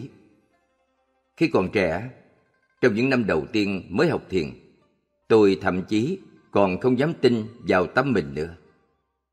Tuy nhiên, khi đã đạt được những kinh nghiệm tương đối và có thể tin tưởng hoàn toàn vào sự vận hành của tâm mình, thì không gì có thể tạo ra vấn đề nữa.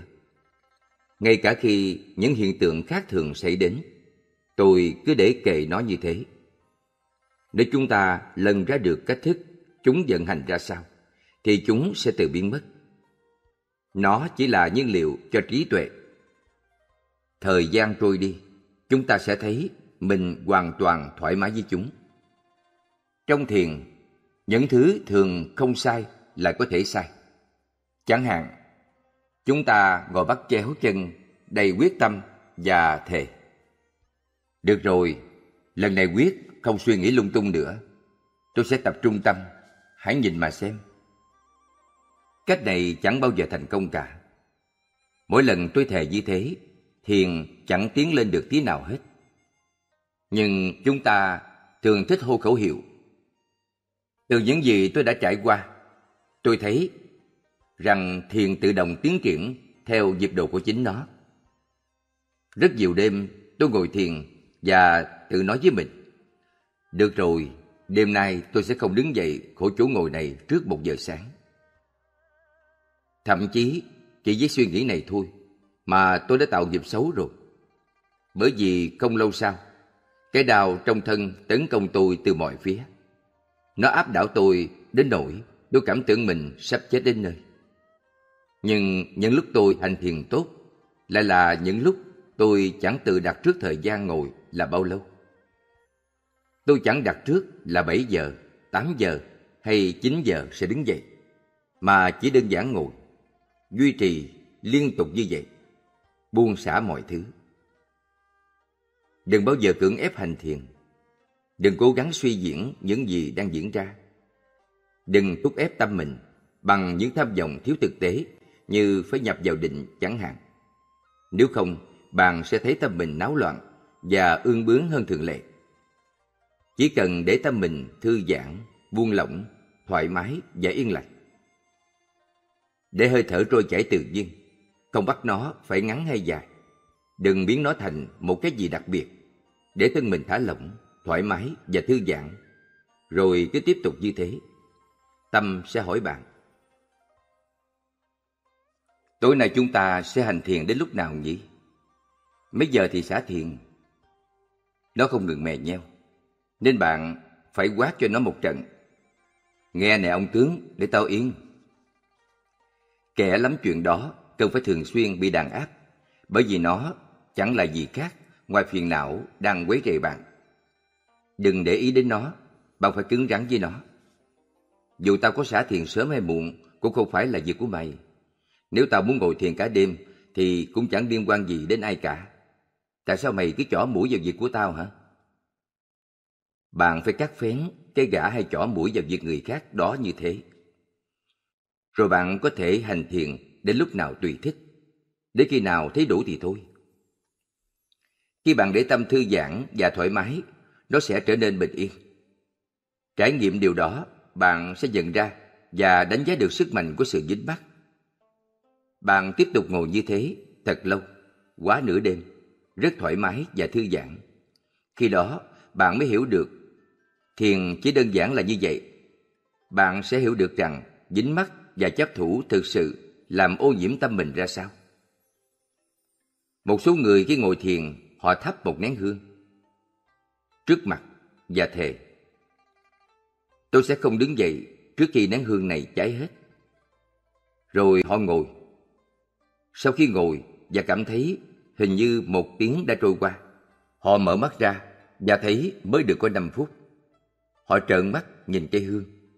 Thất vọng khi thấy sao mà cây hương này dài quá vậy. Họ nhắm mắt lại và tiếp tục thiền. Không lâu sau, lại mở mắt kiểm tra cây hương lịch nữa. Những người này sẽ chẳng hành thiền đến đâu được hết. Đừng làm như thế. Chỉ ngồi đó mà mơ đến cây hương. Không biết nó đã cháy hết chưa nhỉ? Thiền chẳng đi đến đâu cả. Đừng coi những việc ấy là quan trọng Tâm không cần phải làm điều gì đặc biệt hết. Nếu bạn thực hiện nhiệm vụ phát triển tâm linh, chứ để phiền não và tâm tham biết mục đích và các nguyên tắc của bạn. Đại Đức sẽ hành thiền như thế nào ạ? À? Nó sẽ dò hỏi. Ngài sẽ thực hành nhiều đến đâu? Ngài định ngồi thiền muộn đến mấy giờ? Tâm tham sẽ không ngừng làm phiền cho đến khi chúng ta phải đi đến thỏa thuận. Một khi chúng ta tuyên bố là sẽ ngồi thiền đến nửa đêm. Ngay lập tức, nó bắt đầu quấy phá. Chưa được một giờ là chúng ta đã cảm thấy mất kiên nhẫn và bức rứt đến mức không thể tiếp tục được nữa. Thế rồi lại thêm nhiều chướng ngại, tấn công, khi chúng ta tự mắng mỏ mình. Thật là hết hy vọng. Cái gì? Ngồi thiền có thể giết được mình hay sao? Mình nói sẽ làm cho tâm mình ăn trú vững chắc trong định. Thế mà nó vẫn bất an và chạy lung tung thế này. Mình đã thề thốt mà chẳng giữ lời. Những suy nghĩ, từ phản đối và chán nản ấy tấn công bạn và bạn chìm nghiễm trong sự quán ghét bản thân mình. Chẳng có ai khác để đổ lỗi và tức giận cả. Và chính điều đó làm cho mọi thứ tệ hơn. Một khi đã buông lời thề, chúng ta phải giữ, hoặc là phải thực hiện lời thề, hoặc là chết trong khi thực hiện. Nếu đã thề ngồi thiền trong suốt một khoảng thời gian nào đó, chúng ta không nên phá vỡ lời thề và bỏ dở. Nhưng cùng lúc đó, hãy thực hành và phát triển một cách dần dần. Không cần phải có những lời thề ghê gớm. Cố gắng rèn luyện tâm mình một cách kiên trì và đều đặn. Thi thoảng, thiền đem lại sự bình an. Mọi đau đớn và khó chịu biến mất. Cây đau ở đầu gối và mắt cá chân cũng tự hết. Khi bắt tay vào thực hành thiền, nếu những hình ảnh lạ lùng, những ảo ảnh hay các loại tưởng sinh lên, việc đầu tiên là hãy kiểm tra lại trạng thái tâm của mình. Đừng bao giờ quên nguyên tắc cơ bản này. Để những hình ảnh đó sinh lên như vậy là tâm đã tương đối bình an. Đừng tham muốn nó xuất hiện, cũng không mong nó đừng qua đến. Nếu nó sinh khởi, hãy xem xét nó kỹ, nhưng đừng để nó lừa mình. Chỉ cần nhớ rằng nó không phải là của mình. Chúng cũng vô thường, khổ và vô ngã như mọi thứ khác. Ngay cả khi chúng là thật, thì cũng đừng nghiền ngẫm hay chú ý quá mức đến chúng. Nếu chúng cứng đầu không chịu đi, thì hãy tập trung sự chú ý lại vào hơi thở với sự tinh tấn mạnh mẽ hơn. Hãy hít sâu vào, ít nhất là ba hơi thở thật dài. Mỗi hơi lại thở ra chậm chậm cho đến hết. Cái mèo này có thể thành công. Tiếp tục thiết lập lại sự chú ý. Đừng tìm cách sở hữu những hiện tượng đó. Chúng chẳng là gì khác ngoài cái bản thân chúng đang là. Và chúng cũng rất hay lừa dối. Hoặc là chúng ta thích thú và say mê chúng, hoặc là bị chúng làm cho sợ đến phát khiếp. Chúng không đáng tin cậy, có thể không đúng hoặc có vẻ đúng nếu bạn thấy chúng xuất hiện, đừng cố gắng diễn dịch ý nghĩa của chúng hay gắn cho chúng một ý nghĩa nào đó. Nên nhớ rằng chúng không phải của chúng ta. Vì vậy, đừng chạy theo những hình ảnh hay cảm giác ấy. Thay vào đó, ngay lập tức, hãy quay lại kiểm tra trạng thái tâm hiện tại của mình. Đó là nguyên tắc bất di bất dịch. Nếu chúng ta từ bỏ nguyên tắc cơ bản này và bị cuốn theo những gì chúng ta tin là mình đã thấy chúng ta sẽ quên mất bản thân mình và bắt đầu nói nhảm hoặc thậm chí điên khùng. Chúng ta có thể mất lý trí đến mức thậm chí không thể giao tiếp được với người khác một cách bình thường. Hãy đặt lòng tin của bạn vào chính tâm mình. Bất cứ điều gì diễn ra, chỉ đơn giản tiếp tục quan sát tâm. Những kinh nghiệm thiền khác lạ có thể có lợi cho người trí tuệ, nhưng sẽ nguy hiểm cho những người thiếu trí. Bất cứ cái gì xảy ra, đừng phấn khích hay vui mừng. Nếu kinh nghiệm diễn ra, hãy để nó diễn ra. Đừng bao giờ từ bỏ thiền. Một phương pháp khác để tiếp cận pháp hành là quán chiếu và xem xét tất cả mọi thứ chúng ta thấy, chúng ta làm hoặc trải nghiệm. Cảm nhận được, ý thức được. Đừng bao giờ bỏ thiền. Một số người sau khi kết thúc ngồi thiền hoặc đi kinh hành Họ nghĩ rằng đó là lúc ngừng lại và nghỉ ngơi. Họ không chú tâm đến đề mục thiền hoặc lĩnh vực đang quán chiếu nữa. Họ hoàn toàn bỏ lửng. Đừng thực hành như thế. Bất cứ cái gì bạn thấy, hãy tìm hiểu xem thực sự bản chất nó là gì. Xem xét những người tốt trên thế gian, xem xét cả những người xấu nữa. Hãy nhìn sâu sắc vào những người giàu có và quyền lực và cả những kẻ bần cùng khốn khổ. Khi bạn nhìn thấy một đứa trẻ, một người già, một người con trai con gái trẻ tuổi, hãy tìm hiểu ý nghĩa của già. Tất cả đều là nhiên liệu cho quá trình quán chiếu. Đó là cách bạn tu tập tâm của mình. Sự quán chiếu dẫn đến chứng ngộ Pháp là quán chiếu về nhân duyên, tiến trình, nguyên nhân, kết quả và mọi hình thức thể hiện của nó, cả lớn lẫn nhỏ, đen và trắng, tốt và xấu. Tóm lại, tất cả mọi thứ, khi bạn suy nghĩ, hãy nhận ra rằng đó chỉ là một suy nghĩ và quán chiếu rằng nó chỉ là như thế, chẳng gì khác. Tất cả những thứ đó đều cuốn vào nghĩa địa của vô thường, khổ và vô ngã. Vì vậy, đừng có dính mắt, bám víu vào bất cứ thứ gì. Đây là nghĩa địa của tất cả mọi hiện tượng. Thiêu và chôn chúng đi để chứng ngộ sự thật.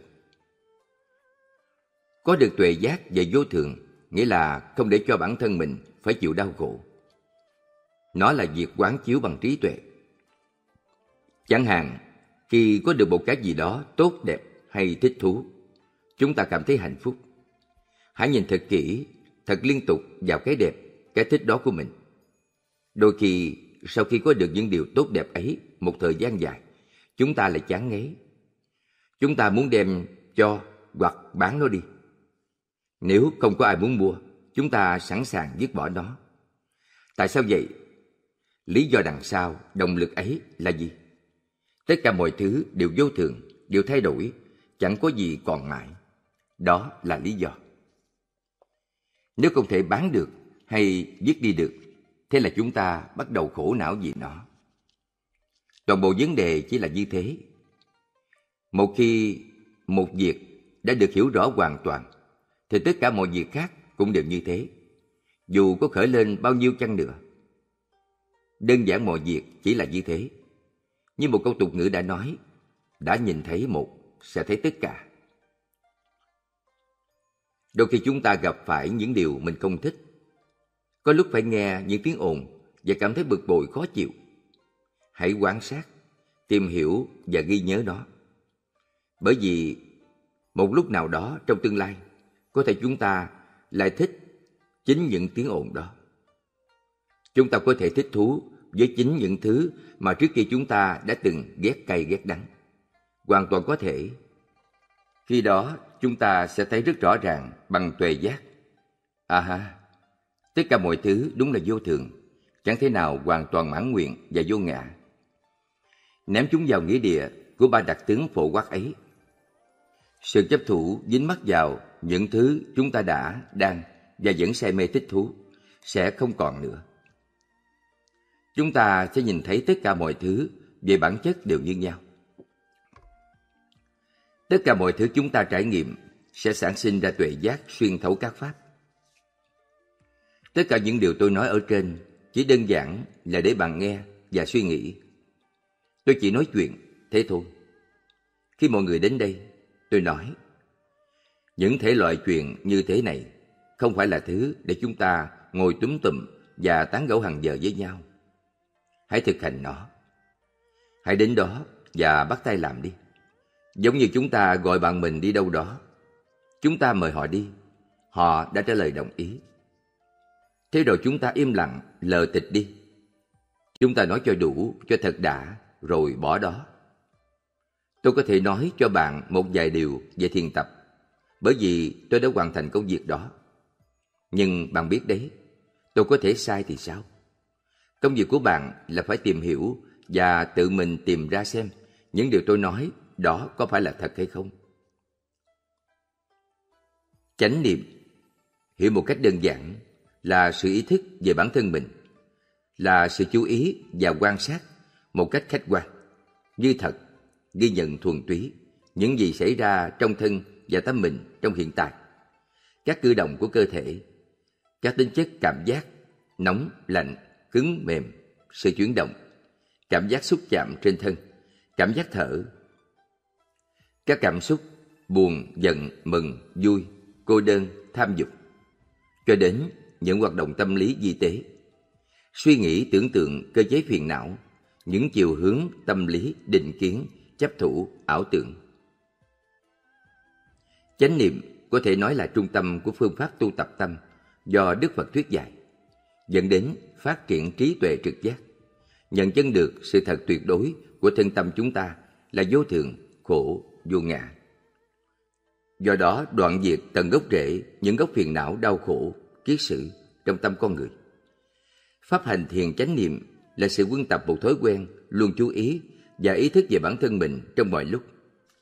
Luôn quay lại quan sát, cảm nhận, ghi nhận thân tâm mình trong hiện tại một cách trực tiếp, chứ không phải bằng suy nghĩ hay thông qua ý niệm ngôn từ. Và phát triển sự tỉnh giác, ý thức về chính mình một cách liên tục và sâu sắc. Người thực hành chánh niệm có thể tập ghi nhận những gì nổi bật, dễ ghi nhận nhất như là các cử động của thân khi đi, đứng, nằm, ngồi, sinh hoạt. Các cảm giác trong thân, sự xúc chạm, hoặc là cảm giác thở vào, ra khi ngồi thiền, cảm giác trên chân khi bước đi. Thậm chí thiền sư Mahasi Sayadaw còn dạy phương pháp niệm thầm, chạm, chạm, đưa tay, đưa tay, bước, bước, quay người, quay người, nóng, nóng, lạnh, lạnh, giận, giận, buồn, buồn. Trong giai đoạn đầu thực hành, để thiền sinh tự nhắc mình quay lại ghi nhận bản thân. Khi chánh niệm đã liên tục và tự động, thì chỉ còn lại sự ghi nhận thuần túy mà không cần phải gọi tên. Ghi nhận thuần túy là thể loại cơ bản và nguyên chất nhất của chánh niệm. Chữ Pháp trong Đạo Phật có ý nghĩa rất rộng. Pháp có nghĩa là tất cả mọi sự vật, hiện tượng trên thế gian. Pháp có nghĩa là phương pháp tu tập dẫn đến giải thoát do Đức Phật thuyết dạy. Pháp cũng có nghĩa là các quy luật tự nhiên, di truyền, nghiệp, tâm, vật lý hóa học. Chữ Pháp thiền sư nói ở đây là các quy luật của tâm và nghiệp. Thực ra các thuật ngữ Phật Pháp, nhất là trong di diệu Pháp, rất khó dịch và diễn giải bằng tiếng Việt, bởi vì chúng không có mặt trong vốn từ vựng thuần Việt của chúng ta. Các nhà nghiên cứu Phật học ở Việt Nam từ trước đến nay đều phải dây mượn từ chuyên môn của Trung Quốc nên rất khó hiểu đối với đa phần người học Phật. Hơn nữa, nghĩa của chúng hoàn toàn mơ hồ, mỗi người hiểu một cách. Bởi vì bản thân thuật ngữ Phật học của Trung Quốc cũng là giai mượn từ tiếng Sanskrit, mà tiếng Sanskrit là ngôn ngữ của tầng lớp Bà La Môn Ấn Độ, không phải ngôn ngữ Đức Phật sử dụng để thuyết pháp. Khi thuyết pháp ở vùng Bắc Ấn, Đức Phật sử dụng tiếng Magantha là ngôn ngữ gốc của tiếng Bali, dùng để ghi chép kinh điển nguyên thủy ngày nay. Thuật ngữ Phật học tiếng Hán đa phần dây mượn từ các truyền thống tư tưởng và tôn giáo bản địa của Trung Quốc, nên nghĩa đã khác xa những gì Đức Phật thực sự dạy cách đây hơn 2.500 năm. Vì vậy, chúng tôi cố gắng tránh sử dụng các thuật ngữ Phật học gốc Trung Quốc, mà sẽ diễn giải trong giới hạn từ vựng bằng ngôn ngữ thuần Việt để định nghĩa lại các từ chuyên môn gốc Trung Quốc chúng tôi buộc phải sử dụng. Tất nhiên không thể nào hoàn toàn chính xác bởi vì bản thân ngôn ngữ thuần Việt của chúng ta cũng rất hạn hẹp để giải thích những thuật ngữ mà Đức Phật đã dùng. Chính Ngài cũng sử dụng một số thuật ngữ sẵn có của Sanskrit thời Ấn Độ cổ. Nhưng đã định nghĩa lại để tránh hiểu sai. Nếu muốn thực sự hiểu, chúng ta phải có sự nghiên cứu sâu sắc và đầy đủ về cái điển Bali. Phải thực hành và thực sự kinh nghiệm trong thực tế những gì Đức Phật đã nói đến trong kinh điển. Để thực hành với sự hướng dẫn của một vị thầy về pháp hành. Không cần quá nhiều đến các khái niệm và thuật ngữ Phật học mơ hồ ấy, mà sẽ dẫn đến cái hiểu trực tiếp về chúng bằng kinh nghiệm thực tế.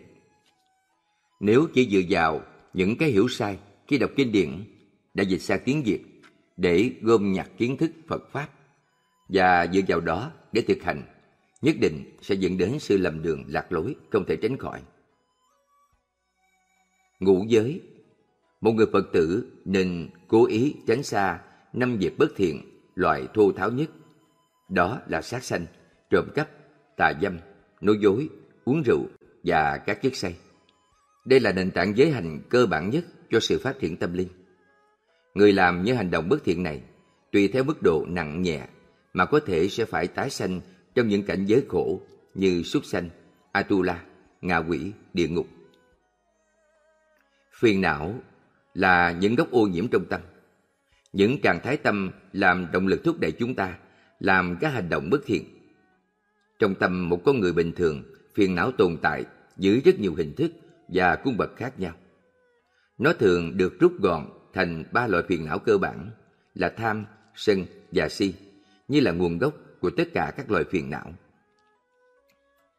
Trạng thái tồn tại căn bản của phiền não được gọi là lậu hoặc, nghĩa là những gì bị tiết ra, rỉ ra như mũ rỉ ra từ vết thương. Lậu hoặc là những thứ cần phải đoạn trừ để đạt tới giác ngộ giải thoát. Do đó, phẩm chất tâm linh cốt yếu và cao cả nhất của một bậc thánh A-la-hán là Asava Khaya, lầu tận. Asava dịch ra theo nghĩa đen là phiền não tùy miên, phiền não ngủ ngầm. Ám chỉ những gốc ngủ ngầm nằm ẩn trong những tầng mức sâu kín nhất của tâm. Những gốc ngủ ngầm này cực kỳ di tế và khó quan sát, nhưng luôn chờ cơ hội để hiển lộ ra thành các loại phiền não. Chi phối những hành động về thân, khẩu, ý của chúng ta. Sát na định là định kéo dài trong khoảnh khắc ngắn ngủi, nhưng lặp đi lặp lại liên tục. Bởi vì chỉ kéo dài trong một khoảnh khắc sát na, nên nó không nhất thiết phải giữ nguyên trên một đề mục duy nhất, mà có thể trên nhiều đề mục thay đổi liên tục. Sát na định là nền tảng không thể không có để phát triển tuệ quán đến đạo quả. Bởi vì dù có đắc các tầng thiền chỉ, thì thiền sinh cũng không thể quán chiếu khi còn ở trong tầng thiền ấy, mà phải xuất ra khỏi nó. Sử dụng sát na định để quán chiếu các đề mục thay đổi trong thân tâm, nhằm trực nhận các đặc tính vô thường, khổ, vô ngã của chúng. Thiền chỉ sử dụng khái niệm làm đề mục, chỉ sử dụng một đề mục duy nhất và loại trừ các đề mục khác. Thiền Vipassana sử dụng thực tại chân đế làm đề mục và đề mục mở rộng. Bất cứ đối tượng nào trong thân tâm cũng có thể là đề mục có giá trị như nhau. Khái niệm, tên gọi, ý niệm ta đặt cho sự vật, hiện tượng thì không có vô thường, khổ, vô ngã. Chỉ có thực tại được nhận thức trực tiếp. Các tính chất tự nhiên, nóng, lạnh, cứng, mềm, nặng, nhẹ, chuyển động mới có vô thường, khổ, vô ngã.